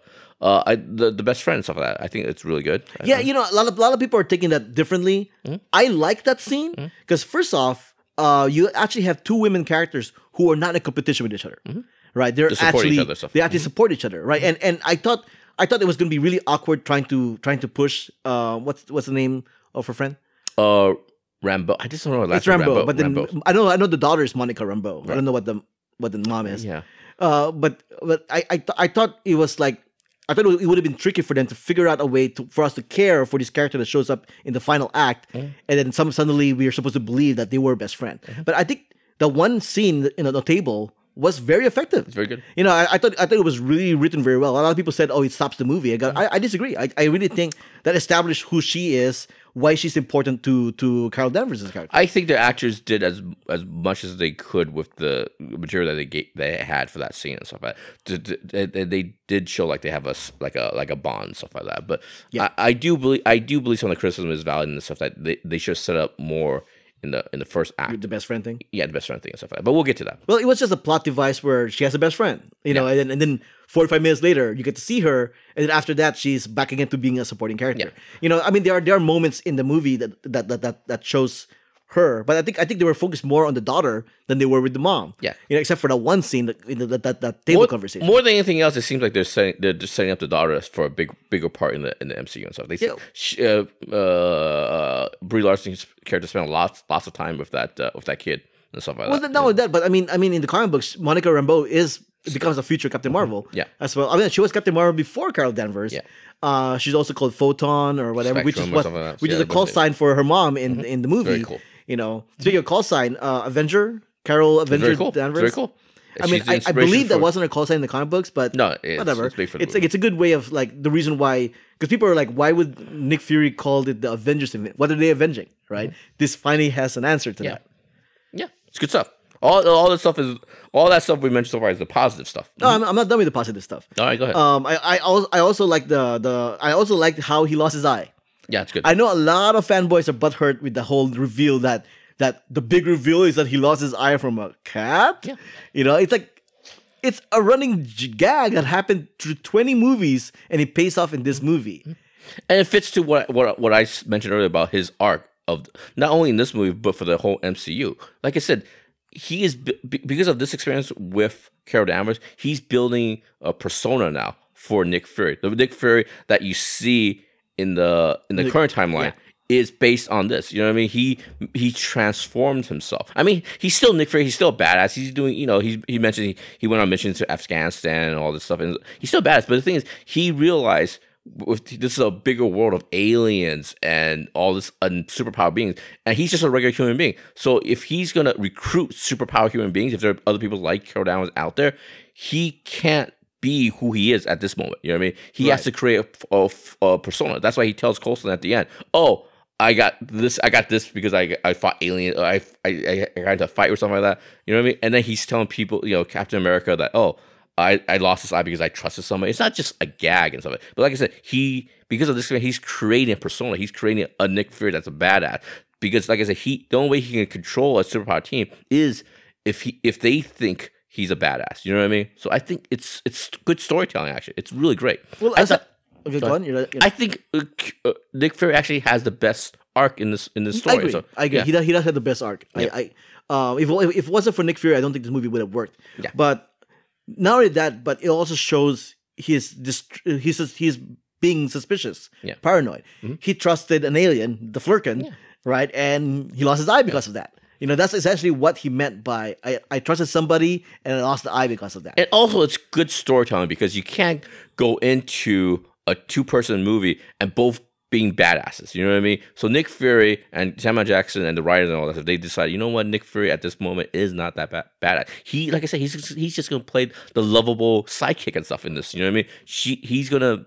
Uh, Brie Larson is the no nonsense badass person. You know what I mean? So yeah, but it's I think also good. it's also It's like a, a buddy picture kind of kind of trope. You know, pairing up Carol Danvers and Mm-hmm. Nick Fury together. It, it is like the odd couple kind of situation. Yeah. And I, I kind of like how they play on that. Yeah, it's good. I thought I really thought they made some big bold choices with this this Nick Fury in the eight nineties. I think it worked. I think I think it's really smart. I think it's really really really really smart.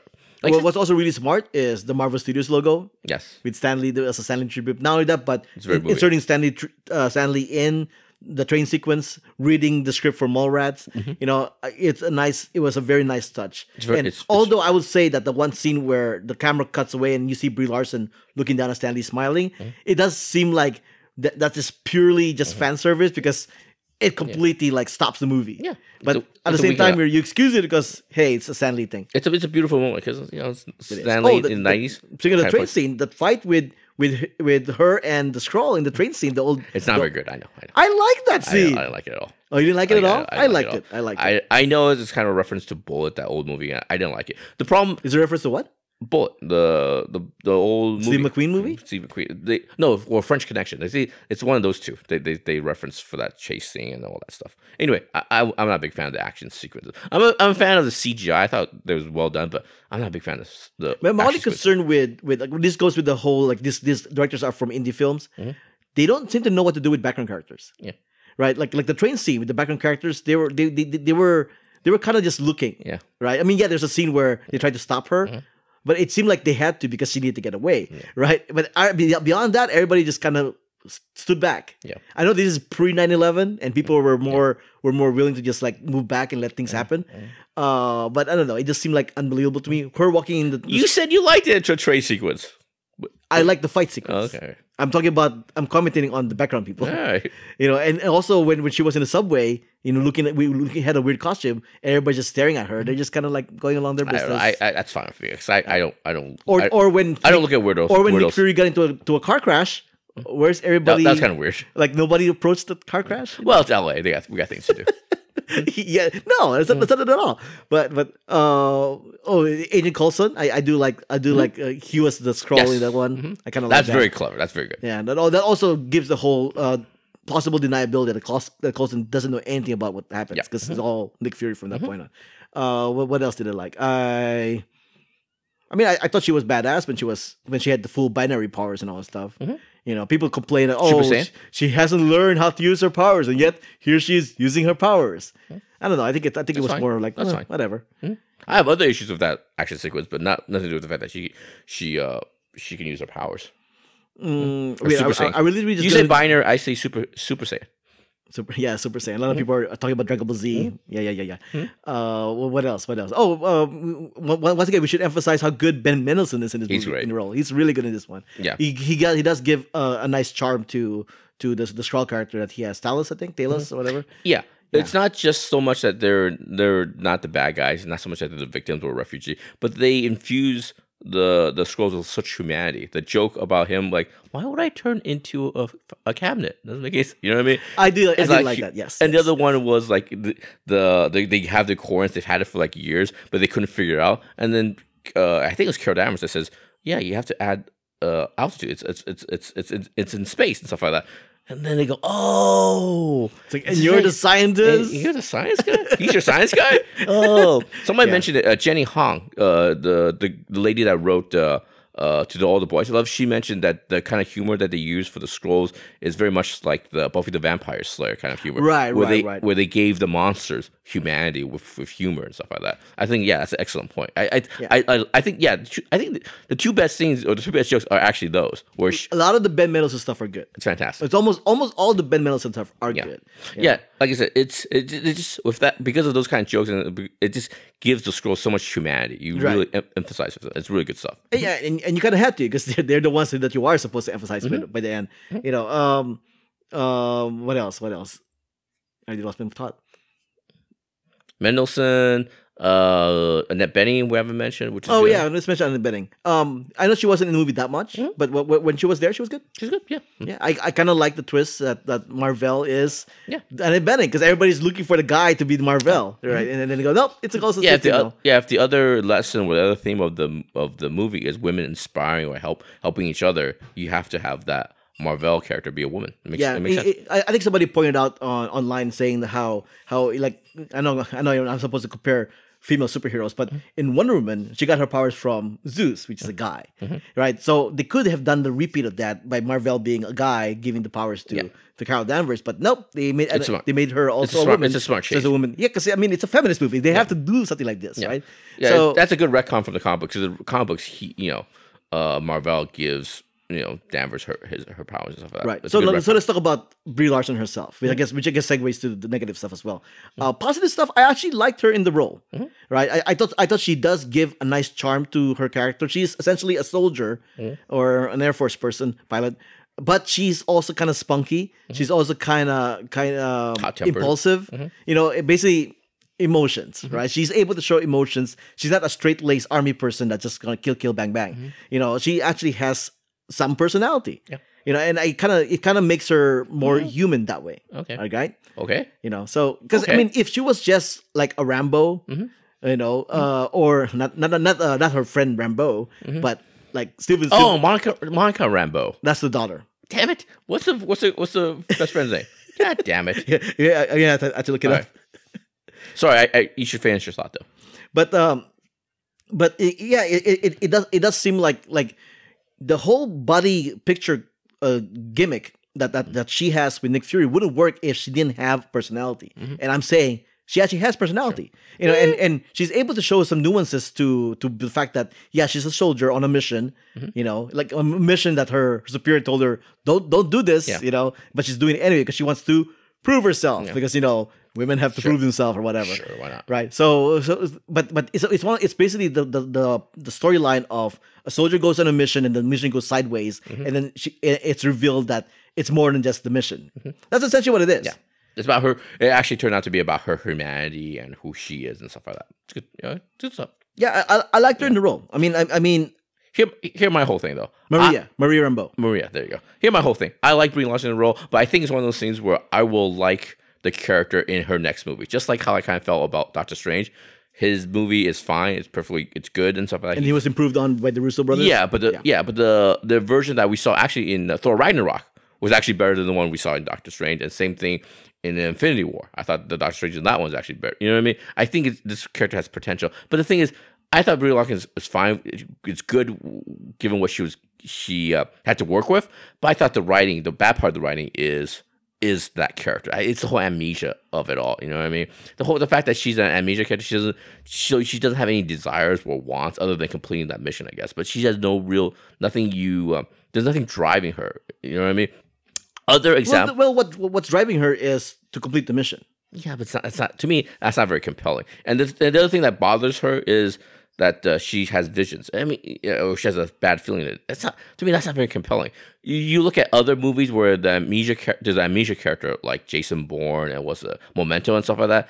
There's there's a there's I guess they're trying to avoid it and stuff, but there's a there's a there's a pull through those movies. There's a through line. You know what I mean? There are there are bad things that they those characters did in the past, and they they try to solve that. You know what I mean? And this movie just doesn't have that. You know what I mean? Well, I mean, the, the whole mystery is like, how did she get to this point?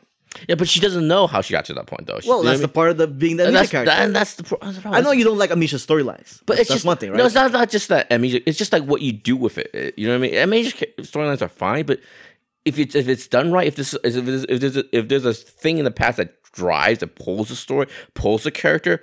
But I just don't think it has that. What drives her, like you said, is the completing the mission, but it has nothing to do with the amnesia stuff and stuff. You Well, I mean? no, actually, I can add to that. Oh. Eh, the, the the general plot is for her for her to complete the mission. Yeah. But based on the images that she's seeing, she's curious like who's the other who's this other woman that I see in my vision, and and what's the story with with Annette Bening character? and You that's know, why other- are they in my in my head? some of the stuff that doesn't work, and it's because of their amnesia character. Is like once once she finally breaks away from uh, Jude Law and the Kree society, I don't think there's not there's not enough setup in that first twenty minutes and stuff like that.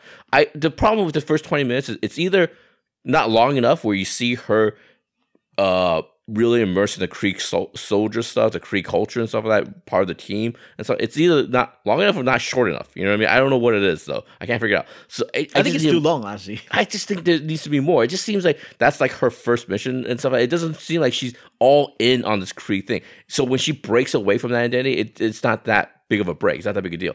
And also, th- that's the same critique I have with her and her best friend reuniting and stuff like that. You know what I mean? I like I said, the characters, the actors did what they could with the scenes that they had with the little flashback and stuff. But it's just not that big a deal to me when they when they get re- reunited after six years. You know, six years to me, not seeing your friend is not that big a deal. You know, it's not like it's not like Captain America where he misses seventy years and all his friends are dead.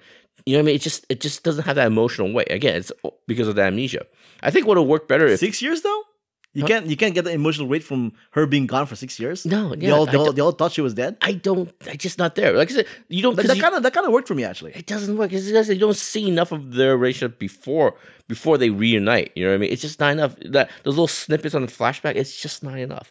It's just not enough weight there. And I think there would have been more weight if they would just made them just like lesbians and stuff like But that. the, the weight the weight there is the fact that she was taken from them for six years. yeah, but, then, but That is the weight. But the thing is, for six years, that's six years. I, I don't see most of my friends for like six years or something. It's not to me. It's not. It just doesn't Think have that much her weight. like a kidnapped person who was gone for six years. it's just I don't know. It just to me, it just doesn't have enough gravity. It doesn't, just, just, just enough weight. Like Uh, for me, I think it was just the context. She Yeah. was essentially a kidnapped person gone for six years. yeah, but I didn't know that she was kidnapped and stuff like that. She knows that. We know she that didn't the, know. as she the audience. She, he- but the characters, the, the people that actually interacting in the scene, they don't know that. She didn't realize that until very recently and stuff like No, that. but but I mean, saying from the audience perspective, Mm-hmm. we know that. We know how bad it is.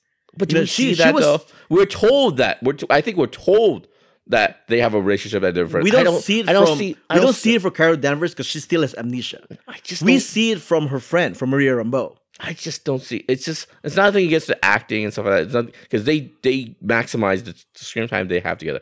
But it, to me, it's just it's just not enough. It just there's no weight to it. There's, it's just like I said, that's six years, and them thinking it's just not enough consequence for them to be have a real emotional impact. It's just it's just it's not there. Like I said, if they really want to do something really kind of cool, rev- revolutionary and stuff like that, they they should just been like uh, uh lesbians. They should just been they they it would have been No. they would have been more weight if the what do you call it? If they were both co-parents to that daughter and stuff like that, and then she, a mom is missing, you don't think that's more emotional and stuff? No, because I I already got that emotion from the context of the fact that she was gone for six years. That they took her they took her away from them for six years. It's not, it's, it's just not enough. I don't think they they. For me, it was. For me, it was just I- just just just the notion that she was gone for six years. I understand, but was I, enough. I understand it's for you, but I'm saying those little snippets you see in that, in that flashback in that bar and stuff, it's just not enough. You see them looking at the, the pictures, it's not enough. And also the whole thing with it was uh, enough for me. I understand. I, I understand. I understand how how to. I understand how opinions work, Albert. I understand that. That's not that's not the point here. And also, I, I just don't understand. I actually, I I actually, I, I actually don't. I didn't get her admiration for the Marvel character too. Again, it's because of amnesia. You don't see that much of it. It's, it's just not enough. That that, that was uh uh say say but don't show kind of thing. Yeah, because they say about how how they, her and Maria talked about how they they worked underneath an, a Marvel's character, right? And they were close because of that. Mm-hmm. Yeah. and that they, she was the reason why she they're able to even fly planes. Right. You know, so the context is pretty much what they said. They didn't show it, but It's- they did say it. exactly. It's just not enough. It's just too much talking, not enough showing. And the other thing is, did her her because that's the vision that she sees when she enters the the the AI, right? So I just I just don't think it's enough there. And like I said, it's the admiration for her mostly because all the time that she worked with them uh previous to that that that the alien th- the no, the spaceship launch? Because that's the one because that's the only day she realized she was working on something that was um truly special right? You know you know what i mean? So that i just it's just that part of it just doesn't work. The amnesia of it the way they use it is just not enough. She's too much of a blank slate you know what i mean? And then there's just not enough weight. It's the same kind of critique the same kind of problem i had with uh, aquaman there's not enough weight to it there's not enough consequence you know what i mean it's not like i said that six years missing in friend it's just it's not enough So do you think they should have started with her in Earth and then and then it and then she gets kidnapped in and a, all that stuff? No, in a way they could just started. In a way they could have just started with her f- landing in the blockbuster. I guess you know what I mean. but then that would be the same exact thing though. But the thing is, but but that's that's why I, I'm not sure if they should have had more you, the. you, know what they base the whole amnesia thing too, right? I know, I understand. It's a it, that's the same thing as uh what you call it? Carol Danvers in the comics. I understand. No. Yeah. no, not at all. Uh-huh. RoboCop. You didn't you didn't hear this conversation? it doesn't really matter. No, no, no, no. There- there's a difference. In RoboCop, when he was RoboCop, he had amnesia, and he had to he had to learn his past through Mm-hmm. visions. The difference here is we knew him before he was RoboCop. Mm-hmm. We don't know Carol Danvers before she was she was part of the Kree and whatnot. Yeah.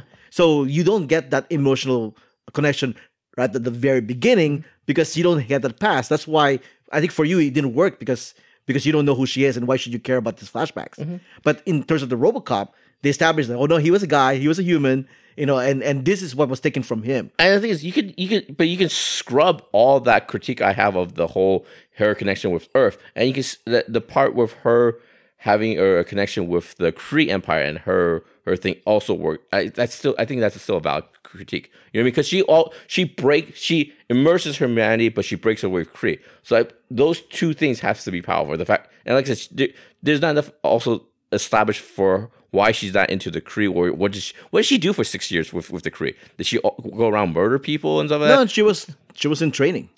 So six years is that how training Because works? that's, that's what it seemed like. That's based not- based on the conversations they he they she had with Jude Law's character, it seemed like he kept her pretty much under wraps. It's- it's and she was remember she was all like, I want to go on a mission. I want to go on a mission. That's just not. That's just to me. That's just not enough weight. I mean, like I said, I think the the, the movie should have been more ambitious uh, with that. You know Well, I mean? yeah, true. But like I said, I, think think I think I think, I think that's that's where the fact that they were indie directors, you know, they didn't know how far they could go with the property. Plus, it would have been like a two and a half hour movie if if you added all the things you're asking for. Yeah, I'm just saying.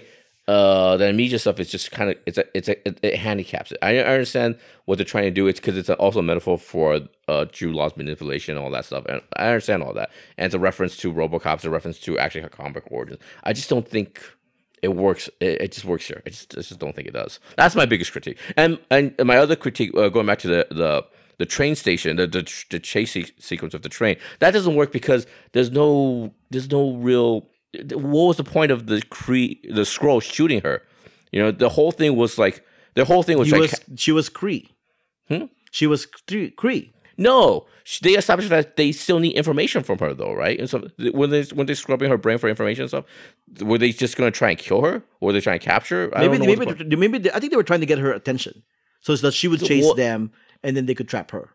again that that's that's not there's not enough motivation in that in that scene. There's not enough, it's just an action sequence for the sake of action. I think that's a very bad scene. I think it's very bad. Like I said, they because they established the fact that they, they need her for her information because they know something about where the thing is, and then they just shoot her. What was the what was the point of shooting her? Just to chase her and stuff like that.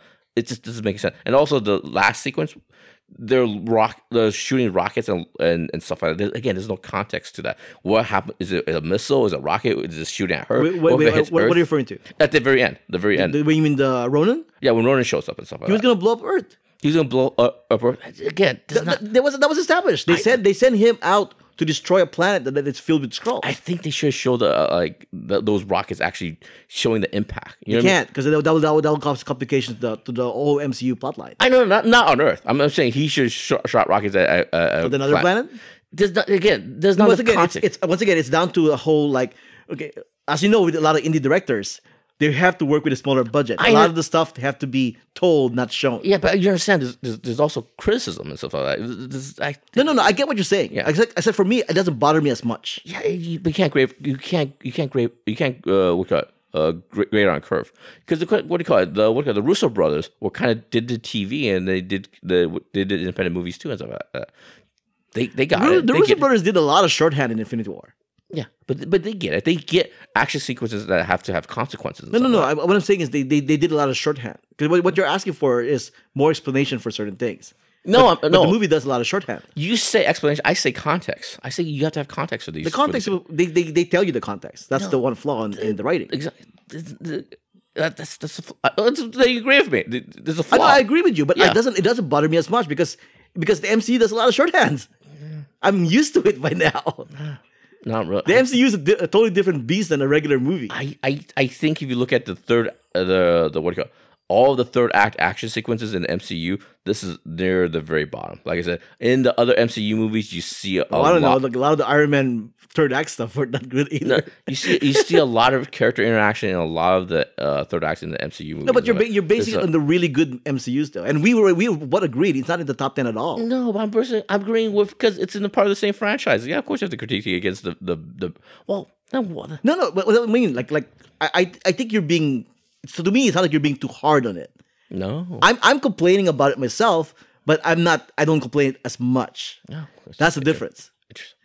Are you being too hard on it? No, actually, I give I I give it a B. But I I, I That's what I mean. Yeah. I- we we agree, but uh, the way the way we're explaining it is completely different. All right, go ahead. What would you what what what issues do you have? I already said what oh, what the gripes I have. Yeah. it's still an origin story.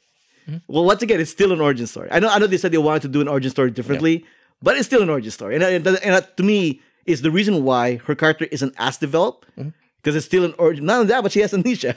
As we as we That's what I about. said. I know that's what I mean. But once again, right. it, it- that's only that's a complaint. But like you, I still gave it a solid B. I, I it, for me, it doesn't kill the movie. Mm-hmm. Yeah. You know, like like another reviewer would say the exact thing you say, and for him, oh, it's a C minus. You know, it's like the, the context is there. Your complaints are there, but it doesn't mean the movie is bad. Nobody said it's bad. No, no, no. We're not saying it's Yeah. bad in that Okay. sense. I'm saying is that I listen. What- that's what- the, that's the- the other thing. I don't care about other reviews. I'm just, am that's a comparison. I don't care about co- context. Context. Oh my god. Context. Oh my god. You Yeah. know, Go ahead.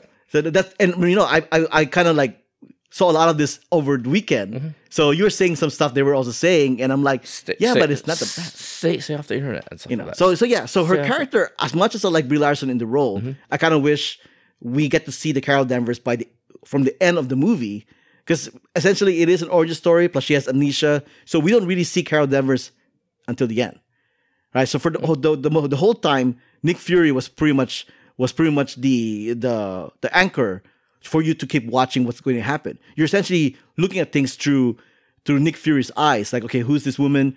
What? eyes.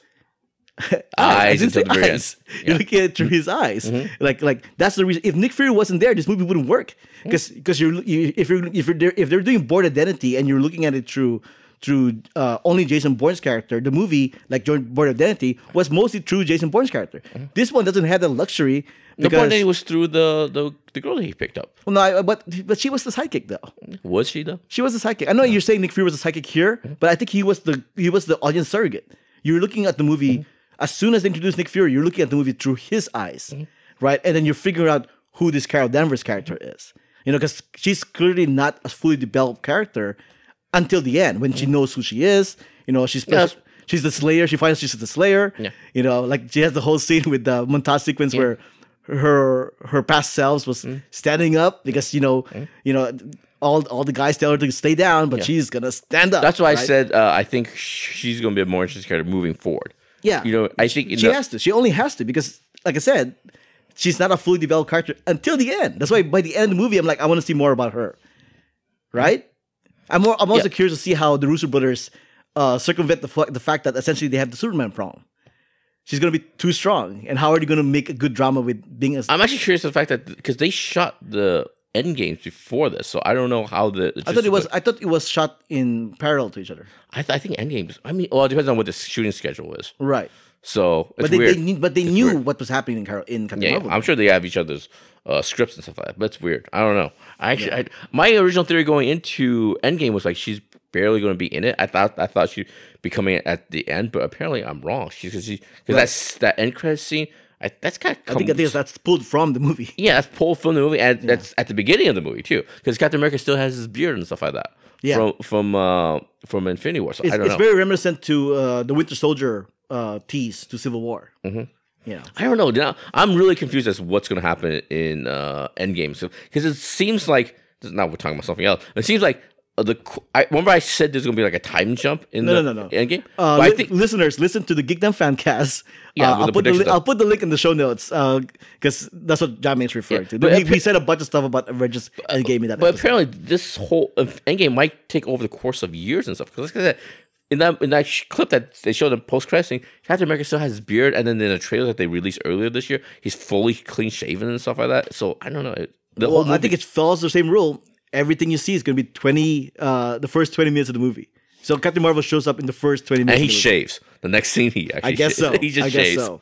But but but There's a pretty lady here, man. I have to, I have to shave. but, but but not going too far from. Uh, Yeah. Mm-hmm. Once again, listen to the Geekdom Fancast. I'll put the show notes. Uh, we talk about. I think I think we think we think we talk over half an hour about Avengers Endgame. Sure. Mm-hmm. Our speculations on it. So listen to that, folks. Uh, but going back to Captain Marvel, I do like the fact no romantic interest Yeah. at all. I like the fact this is this passes the Bechdel test, right? yeah. Oh, clearly, yeah. It I guess I think they kind of had to if it's gonna be a feminist movie. Yeah. it passes the Bechdel test. There's no romance. She doesn't talk to her best friend about a guy. You know, it's they're actually like Yeah. they're it's yeah. It, it's I, I was I'm pretty impressed because I was looking back at all the other MCU heroes we had. Each and every one of them has a romantic interest in in all their movies. Let me see. Okay, go ahead. so. Play play, correct. play in your head. Let me see. Uh, Stephen Strange, even Stephen Strange, Iron Man, obviously, Thor did. Oh, that was a bad one. And then Captain America, obviously. Yeah, I think this is the only one. Yeah, this, think- this is the only one. Surprisingly enough. Unless you count her At- best friend. Unless you count her best friend, which where she they were together raising their their uh, their daughter. This is the Mis- reason why Mi- in, Missouri. this is the reason why in Ant Man, I kind of wish they saved the whole thing where like, oh, he gets together with with with Kate from Lost. You know, they could have saved that for the next movie. Came from law. But but thr- throughout the whole movie, Yeah. it, there was kind of like a platonic thing. Yeah, somewhat romantic, but Yeah. it's very platonic until the end. And they could have like, Actually, I would have picked. I would have picked actually Iron Man and Pepper Potts. I thought they should have just kept them the separate the whole time. Yeah, because I like the whole back and forth between the, the boss and the and the and the secretary. That True, that's but wasn't the it still, executive. is- it was still I the uh, era where they weren't they weren't sure if this was gonna work and if they'll be able to tell more stories. That's so- one of my that's one of my opinions. I think th- they should have been separate. I think her, yeah, but but then at the same time, I know they couldn't keep Tony Stark as a playboy. I guess you know what I mean? he couldn't be a woman. Right, right, That's right. not very that's not very progressive. Oh, enough. no, no. Speaking speaking progressive. So so early in the episode, talk about Avengers 200 and how important it is to this movie, and how every reviewer should mention Avengers 200 Mm-hmm. in a thing because it, it pretty much forms every decision and what they did with this movie Mm-hmm. and why it's a very strong feminist point of view. Mm. Once again, we talk about the gaslighting thing, we talk about the mansplaining thing, we talk about like uh, a guy trying to trying to control her, Mm-hmm. and it all stems to what happened in Avengers 200. And you remember what, how that was? I didn't read it because I'm not that old, but But you don't you don't know anything I know it? what it is. Yeah, it's basically. Oh, you go ahead. Uh, in uh, before Avengers 200, I think, I think Avengers 197. This is back in the 1980. Okay, so old old comic book. Um, Carol Danvers wakes up and finds out she's like nine months pregnant. Like overnight, she's just pregnant, right? And she has Which I n- believe is the plot of the Umbrella, Umbrella Academy. Go ahead. yeah. Go ahead. It's, she has no idea how it happened. She at that point on, she's like, "Who did this to me? What Who's the happened? Yeah. Mm-hmm. dad? Uh, I don't want this baby because it's like whatever." The rest of the Avengers are like, "Oh, congratulations, you're pregnant." yeah, but to be fair, the rest of Avengers were mind control. Were? Well, no, that's- what the word? Actually, Oh, I'm not sure if that's true anymore. I don't know, I thought that, that that was the that was the response that they did, but I don't think that's true anymore. Mm-hmm. So essentially, you got you got uh, you got Carol Danvers who who who is pregnant Mm-hmm. unwantedly. She's not the Virgin Mary. Some, somehow she's pregnant. Yeah. Right. The rest of the Avengers were pretty much like characters Hey. waiting Yeah. for the baby to be born. Yeah, hey. Right. But Miss Marvel, Carol Danvers is all saying like, like like why what are you guys doing? You need to figure out Yeah. how this happened to me. I'm not happy this happened to me. Apparently, Avengers avenge everything except rape. Apparently, So so the storyline here is Yeah. apparently uh there's there's this space character Yeah. uh, called Marcus who who nothing says cosmic and you know abstract only cosmic, like Marcus. yeah not not only that Nothing fires the imagination like the word Marcus. but not only that but, but not only that but she but he's a time and space oh, is he okay? a character Hmm? because because he's he lives in a dimension that that has no time. It's just that the time is time is not constant. And time also- is just is Also, right? no morality. you know I right. mean? So apparently he can't go to the regular dimension which we live in, Yeah. or the MCU lives in, or whatever, uh, because when he does that, it screws up time. Oh, okay. So his master master plan is to to pluck it to pluck out Carol Danvers from her time stream, uh, woo her in in that timeline. Mm-hmm. uh, No, for to to to convince her to to fall in love with him. Essentially, Sure. Mm-hmm. he brainwashed her. Right. He he he essentially did uh uh from like Jessica Jones. Uh-huh. Essentially. believe, yeah, it's just, it's just you know, it's just a plot to Aladdin too and stuff like yeah, that. Just the story goes like like Yeah. he pulls he pulls Shakespeare from from uh from his timeline Uh-huh. to write sonnets for Oh, for okay. Carol Danvers. He pulled uh Queen whatever to give her Yeah, but how uh, come she doesn't remember it, though? Essentially, it's a guy who is giving the girl all these gifts Mm-hmm. so that she could fall in love with him. Not, even though the fact that is he's already brainwashed her to fall in love with him anyway. Story of my so, life. So he What? Mm-hmm. impregnates her. She puts her back into the to the to the regular universe. She's pregnant, Mm-hmm. Yeah. right? And then gives birth to him. yeah.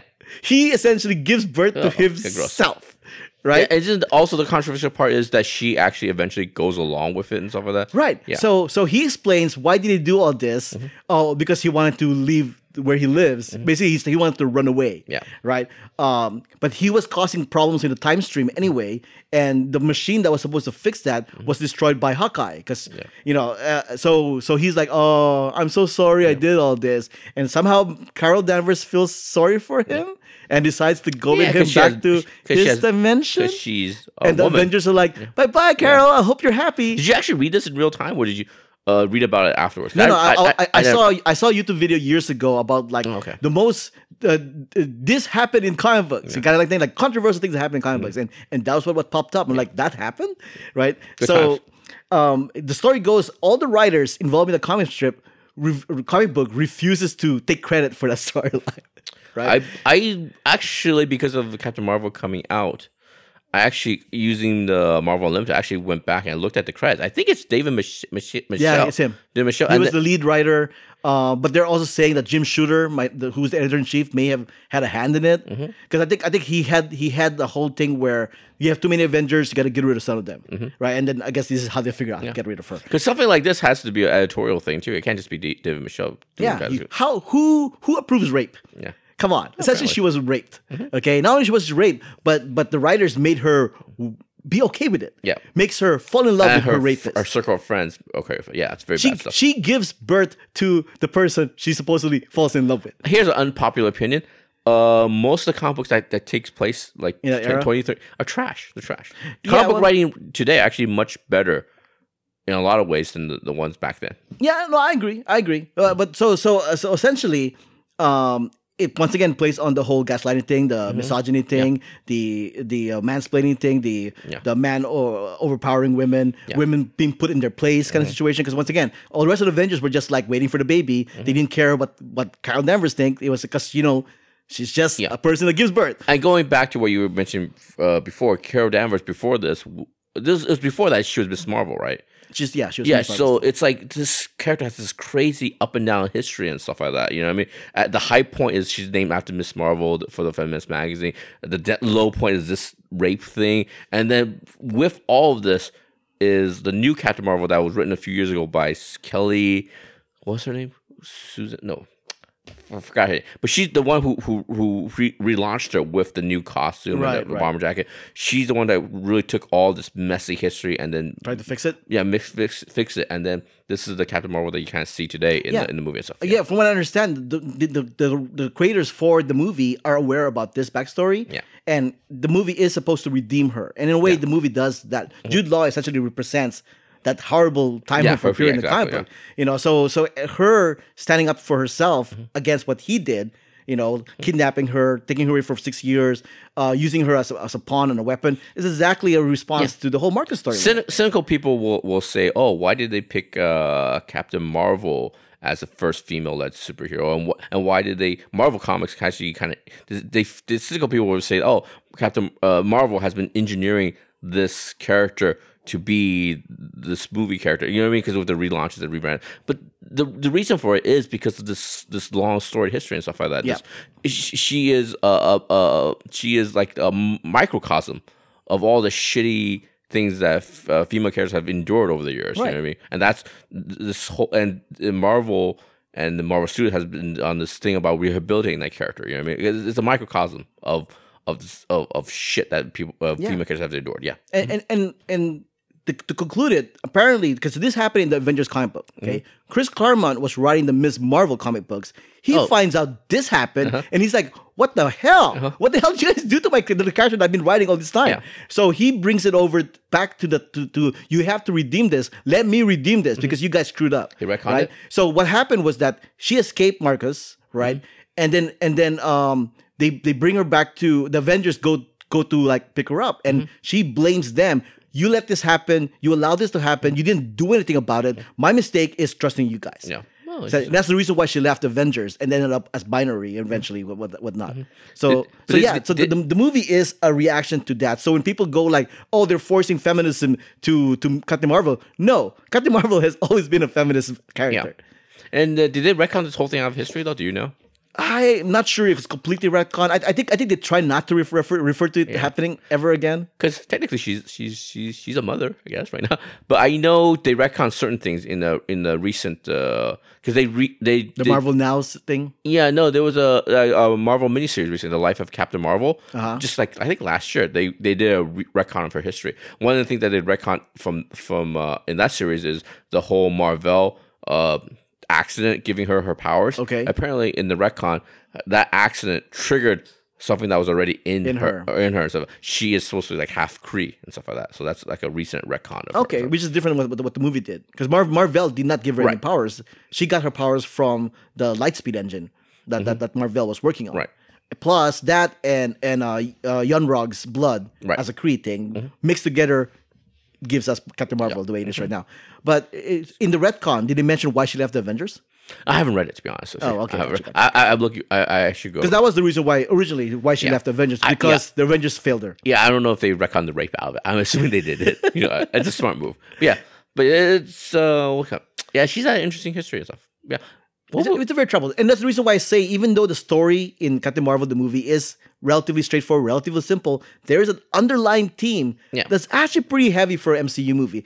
Other MCU movies have broad themes and and like you know they're interesting themes, but I think the, in terms of like an actual like heavy theme, this is it. yeah, gaslighting. Uh, the dynamic between men and women, the toxic uh, relations between the t- between uh, men and women, uh, from the men's side, it's yeah, it's it's interesting stuff. Yeah, and not only that, but the writers made it so nuanced.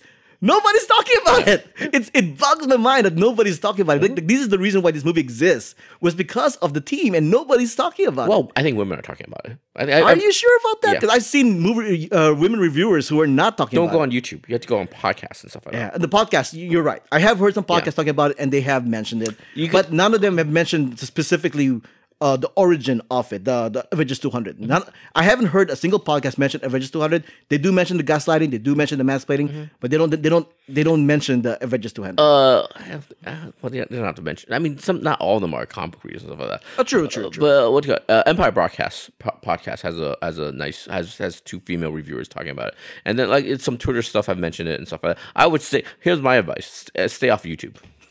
YouTube is a toxic place. yeah, it's it's unfortunate. Yeah, I know. It's a good movie, but I I, I think it's a good movie. I, I, I'm it's one of those actually. Uh, I'm gonna try and rewatch. Hopefully, it, it gets better. And like I said at the beginning, it's, I think it's a middle of the road kind of a movie overall. No, I though. agree. I agree. I, we both give it a solid B. Hmm? You know, which coincidentally enough, I guess once again, I'm, I'm breaking my own rule by comparing it Wonder Woman, I also gave it a solid B. Oh, So I think oh, wow, I think Wonder Woman was a B plus. Uh, the other thing I want to mention was uh, uh, just another critique of it. So yeah, going you're gonna say it's because they're coming from indie films. There, it there's not a, a special effects. There's not a, a sequence, a signature sequence in this movie. That's the other thing I, I thought was kind of missing. Even the worst MCU movie, uh, Iron Man Two, has that incredible briefcase Iron Man suit coming out of it and stuff like that. Right, To right, me, right. there isn't anything like that. I mean, the, the closest thing that I could I could think of is the part where she, her her arms were shackled. Yeah. That was a pretty cool scene. I think that's the best scene of the movie. Mm-hmm. You know, I know they kind of want the scene where where she has the flashback and the, the her younger selves are standing up to be iconic. Buffy already Mm-hmm. That's pretty, did that. that's pretty good. Uh, that's pretty good. Uh, for me, Buffy already did that. Did, So they, did they do that where they inter, inter, uh, edit between three timelines of her getting up and stuff? no, no, but Buffy did a montage sequence of women rising up, kind of Oh, thing. okay. They, they, already, they Oh, different did- women. Oh, different women. Different women. Okay, okay. I mean, I, I don't want to spoil it from for people who haven't seen Buffy the Vampire Slayer. 25 years because ago. everybody needs to see Buffy the Vampire Slayer. So I'm not going to spoil what that Why, scene so, why was. so soon? Okay, go ahead. Uh, but but the point is is that uh, I think they want her when she gets her powers to be an iconic scene, Mm-hmm. but it kind of gets ruined by the No Doubt song. So let's talk about that. So, So No ha- Doubt had the the Just a Girl song Girl, yeah. playing, and I know we were we talked about like oh maybe they should play the You Ought to Know thing, but Mm-hmm. now I think about it, You have to Know is talking about a guy who Yeah. you know, and I'm like. Well, clearly they're not doing that. So but it's also toxic. It's just it's a bad relationship. Yeah, between a guy but I mean, if they're but they're not lovers, I understand. yeah, that. if they're gonna stick with the whole like, there's no romance at all in this movie, they can't use that song. But my whole thing is jagged little pill. They need they need, to, they need to choose something. They need to There's choose something from that album and It's put an it in movie. iconic album. Yeah. It's obviously from a Yeah. female and stuff like that. Um, and as far as just the music cues, I thought, yeah, uh, uh, It was too uh, On the on the nose. Uh, over the, yeah, yeah, yeah. It was too obvious. and too was- wink, wink. Yeah, it was like like Yeah. yeah. It kind of hits you over the head. Yeah. right. So it's like it's a little much. Yeah, and I like some of the musical cues, but my other, my overall criticism of the musical cues is because this movie borrows so much from Guardians of the Galaxy, I can't help but think of the music choices in Guardian of the Galaxy versus this one, and it's just kind of, it's kind of lacking. Yeah, it's and, it's very um. Okay, go ahead. Sorry. and the way that James Gunn uses the music, it's uh, I forgot what the term is called, but uh, the music that's played in the movie is also it, the the music that's in that you hear as the audience is also being played in the movie. There's a term for that. I forgot what it's called. But the way he uses that in Guardians of the Galaxy is so distinct and so part of the MCU for me. I can't hear pop songs in the MCU and not associate it with Guardians of the Galaxy. Yeah, for you know what I mean? Guardians, they had a reason for certain songs playing where they are. They mm. actually tie in with what's happening on screen. Yeah. You know, which is something that happens in modern musicals. Uh, for Captain Marvel, it just seemed like they just tossed them in there. Yeah, I understand it's probably a reference to like '90s kind of movie filmmaking and stuff, but it's just like I said because the way James Gunn uses it in Guardians of the Galaxy, it's such a, honestly, honestly, I think it's just simply they just chose some '90s music and just tossed it in the movie. Mm-hmm. Yeah. Except for the it, except for the No Doubt song, which they clearly thought, yeah, high five, man, we chose the right song for the actually scene. in the Empire uh, podcast, they they they interviewed the directors, and they, it is kind of like that. They even mentioned that yeah, it is kind of wink wink. It's kind of at the audience. Yeah. They went through a, bunch of different ones, but this is one they settled on. And the other thing I want to mention was yeah, the way James remember in the Yond- Yondu scene, the music actually is in rhythm and in beat of the arrow going through the the, the ship, right? With the Right. Yondu action sequence in Guardian of the Galaxy. It's just like it's just the way he uses pop music in his movies just as a, such a high bar. You know what I mean? And this one, like I said, some of the cues are fine. I love you know chasing waterfall. I love TLC. You know? Yeah, but there was no reason. Yeah, yeah. It was literally just a song playing on the radio. yeah, That, exactly. that, that was the extent of all the songs used in the movie, where there were just songs playing in the radio, or That came out in or the 90s, They just yeah. came out in the nineties, you know, kind of thing. There was no real reason for them, you know. Yeah. It's it's like I mean, Waterfalls is about like looking for sex. Yeah. I mean, how does that work in this movie? Don't go chasing it though. Okay, and also to be and the other thing is the orchestral music. The the score is actually pretty. It's pretty good. I like the Oh, score. did you hear the achievement? Uh, first female uh, composer Mm-hmm. to make the most money uh, out of all female composers right now because Oh, nice. of Captain Marvel. Because because uh, get, that Marvel money. Get get paid, son. Good job. No, no, no. What I mean is like in, in terms of box, uh, the, the movie that made the most? Oh, I money. thought she were getting paid. Oh, that's too bad. Yeah, I mean, I'm sure she got paid whatever she got paid, but funny is that she now has the distinction of being the the the one female composer who got Wow, The I- highest box I think every female associated with movie will have that distinction. You know well I mean? now they, they have to beat her now to get that award to, to get Yeah, but the, the the director is probably going to be the highest grossing female uh, uh, movie to be. ever that be true, though? Yeah, I think it will be. okay, Because the previous one would probably be I'm trying to think. I, I I think I'm not. I, I forgive me, but I don't. I don't know will probably what really successful female directors made. a League of Your Own. League of Her They didn't make that much. They didn't make more money than Captain. Marvel at this point. It must have made more than uh, Hurt Locker or Zero Dark Thirty. Well, Hurt Locker didn't make much money at all. That's what I'm saying. Uh, uh, It, it has to be those. Uh, Rico and- no, no, no. Rico the made animated ones. Huh? Uh, Kung Fu Panda 2. Directed Oh, by, there directed you by go. a female. And that, that made the that, that made bank, didn't it? But it's gonna beat that though. It's gonna beat that. Mm, probably, probably, probably. You it's gonna make a billion dollars? No, I know, Kung probably, Fu Panda. probably. Yeah, yeah, yeah, yeah. yeah. Okay. I mean, it's, it's like 433 right now worldwide. So I'm just saying every woman that's associated with this movie will have that kind of distinction and stuff. But anyway, good time. Yeah, so that's another critique I have of uh, the musical cues. I didn't like it very much. okay, well, what else you got? We, Uh, we, we just said that there were there weren't that very there weren't as many memorable scenes as we hoped there would be. Yeah. So there's that. You know, hence why, but we still liked it. We liked the, the MCU humor that it, that it contains. You know, we like some individual scenes and whatnot. But Mm-hmm. uh, yeah, I can see why people are saying that it's med- well. The thing is, though, people are saying, "Oh, it's mediocre." I think mediocre is It's a hard. yeah, It's a. Mm-hmm. harder term. It's a harsher term to put on a movie because it makes it sound like it's just okay. Yeah. You know, I think it's more than just okay. It's a good movie. Yeah, it's a good movie. Yeah. I would say it's mediocre. Some people call it kind of listless and kind of slow. I, I get that, but those are kind of observations and stuff like that. Uh, like I said, I'm actually with these MCU movies. What's weird is I'm actually I am more interested in the themes and the messages and stuff like that. You know what I mean? It's kind of weird. Yeah, because unlike other superhero movies, they're not doing that. Yeah. I just, you know what? I just kind of rewatched Aquaman. Some of those action sequences are, are amazing and stuff like that. Right. There's that scene where the wave crashes in and, and Aquaman goes through the wave to rescue his dad and stuff like that. It's incredible at the beginning of the movie. What is essentially the theme of re- Aquaman, though? I have no idea. That's the thing. Right? have It's, no- it's just I- like like don't be don't don't don't don't uh, be prejudiced to people who hurt one of you. it's good to be king. I don't know. I don't know. You know, it- follow hot chick around. Like know. what's the real thematic message of of uh, of Justice League? That's what I'm saying. I don't know. But the thing is, uh, and I know, like I said, I'm actually more interested in the characters now. I can't, I can't tell you anything, any character or any emotional weight to Aquaman stuff like that. But this one has at least a message, a uh, interesting message and stuff like that. Some story stuff, like I said, is kind of lacking. Some sort of stuff is a plus, but it's a good movie. I think we'll. Yeah, yeah. Yeah, well, Captain Marvel will have the distinction of of being the longest episode of the Stuff in Junk show. Holy cow. so Oh, so there's that? that. There's that. Holy mackerel! Okay, all right. So we, we, we talked enough. This is a lot. All right. Thanks for listening. This was episode 226 of the Stuff in Junk Show. Thanks for joining us. Until next time, this has been a podcast on the Who Where's When Network.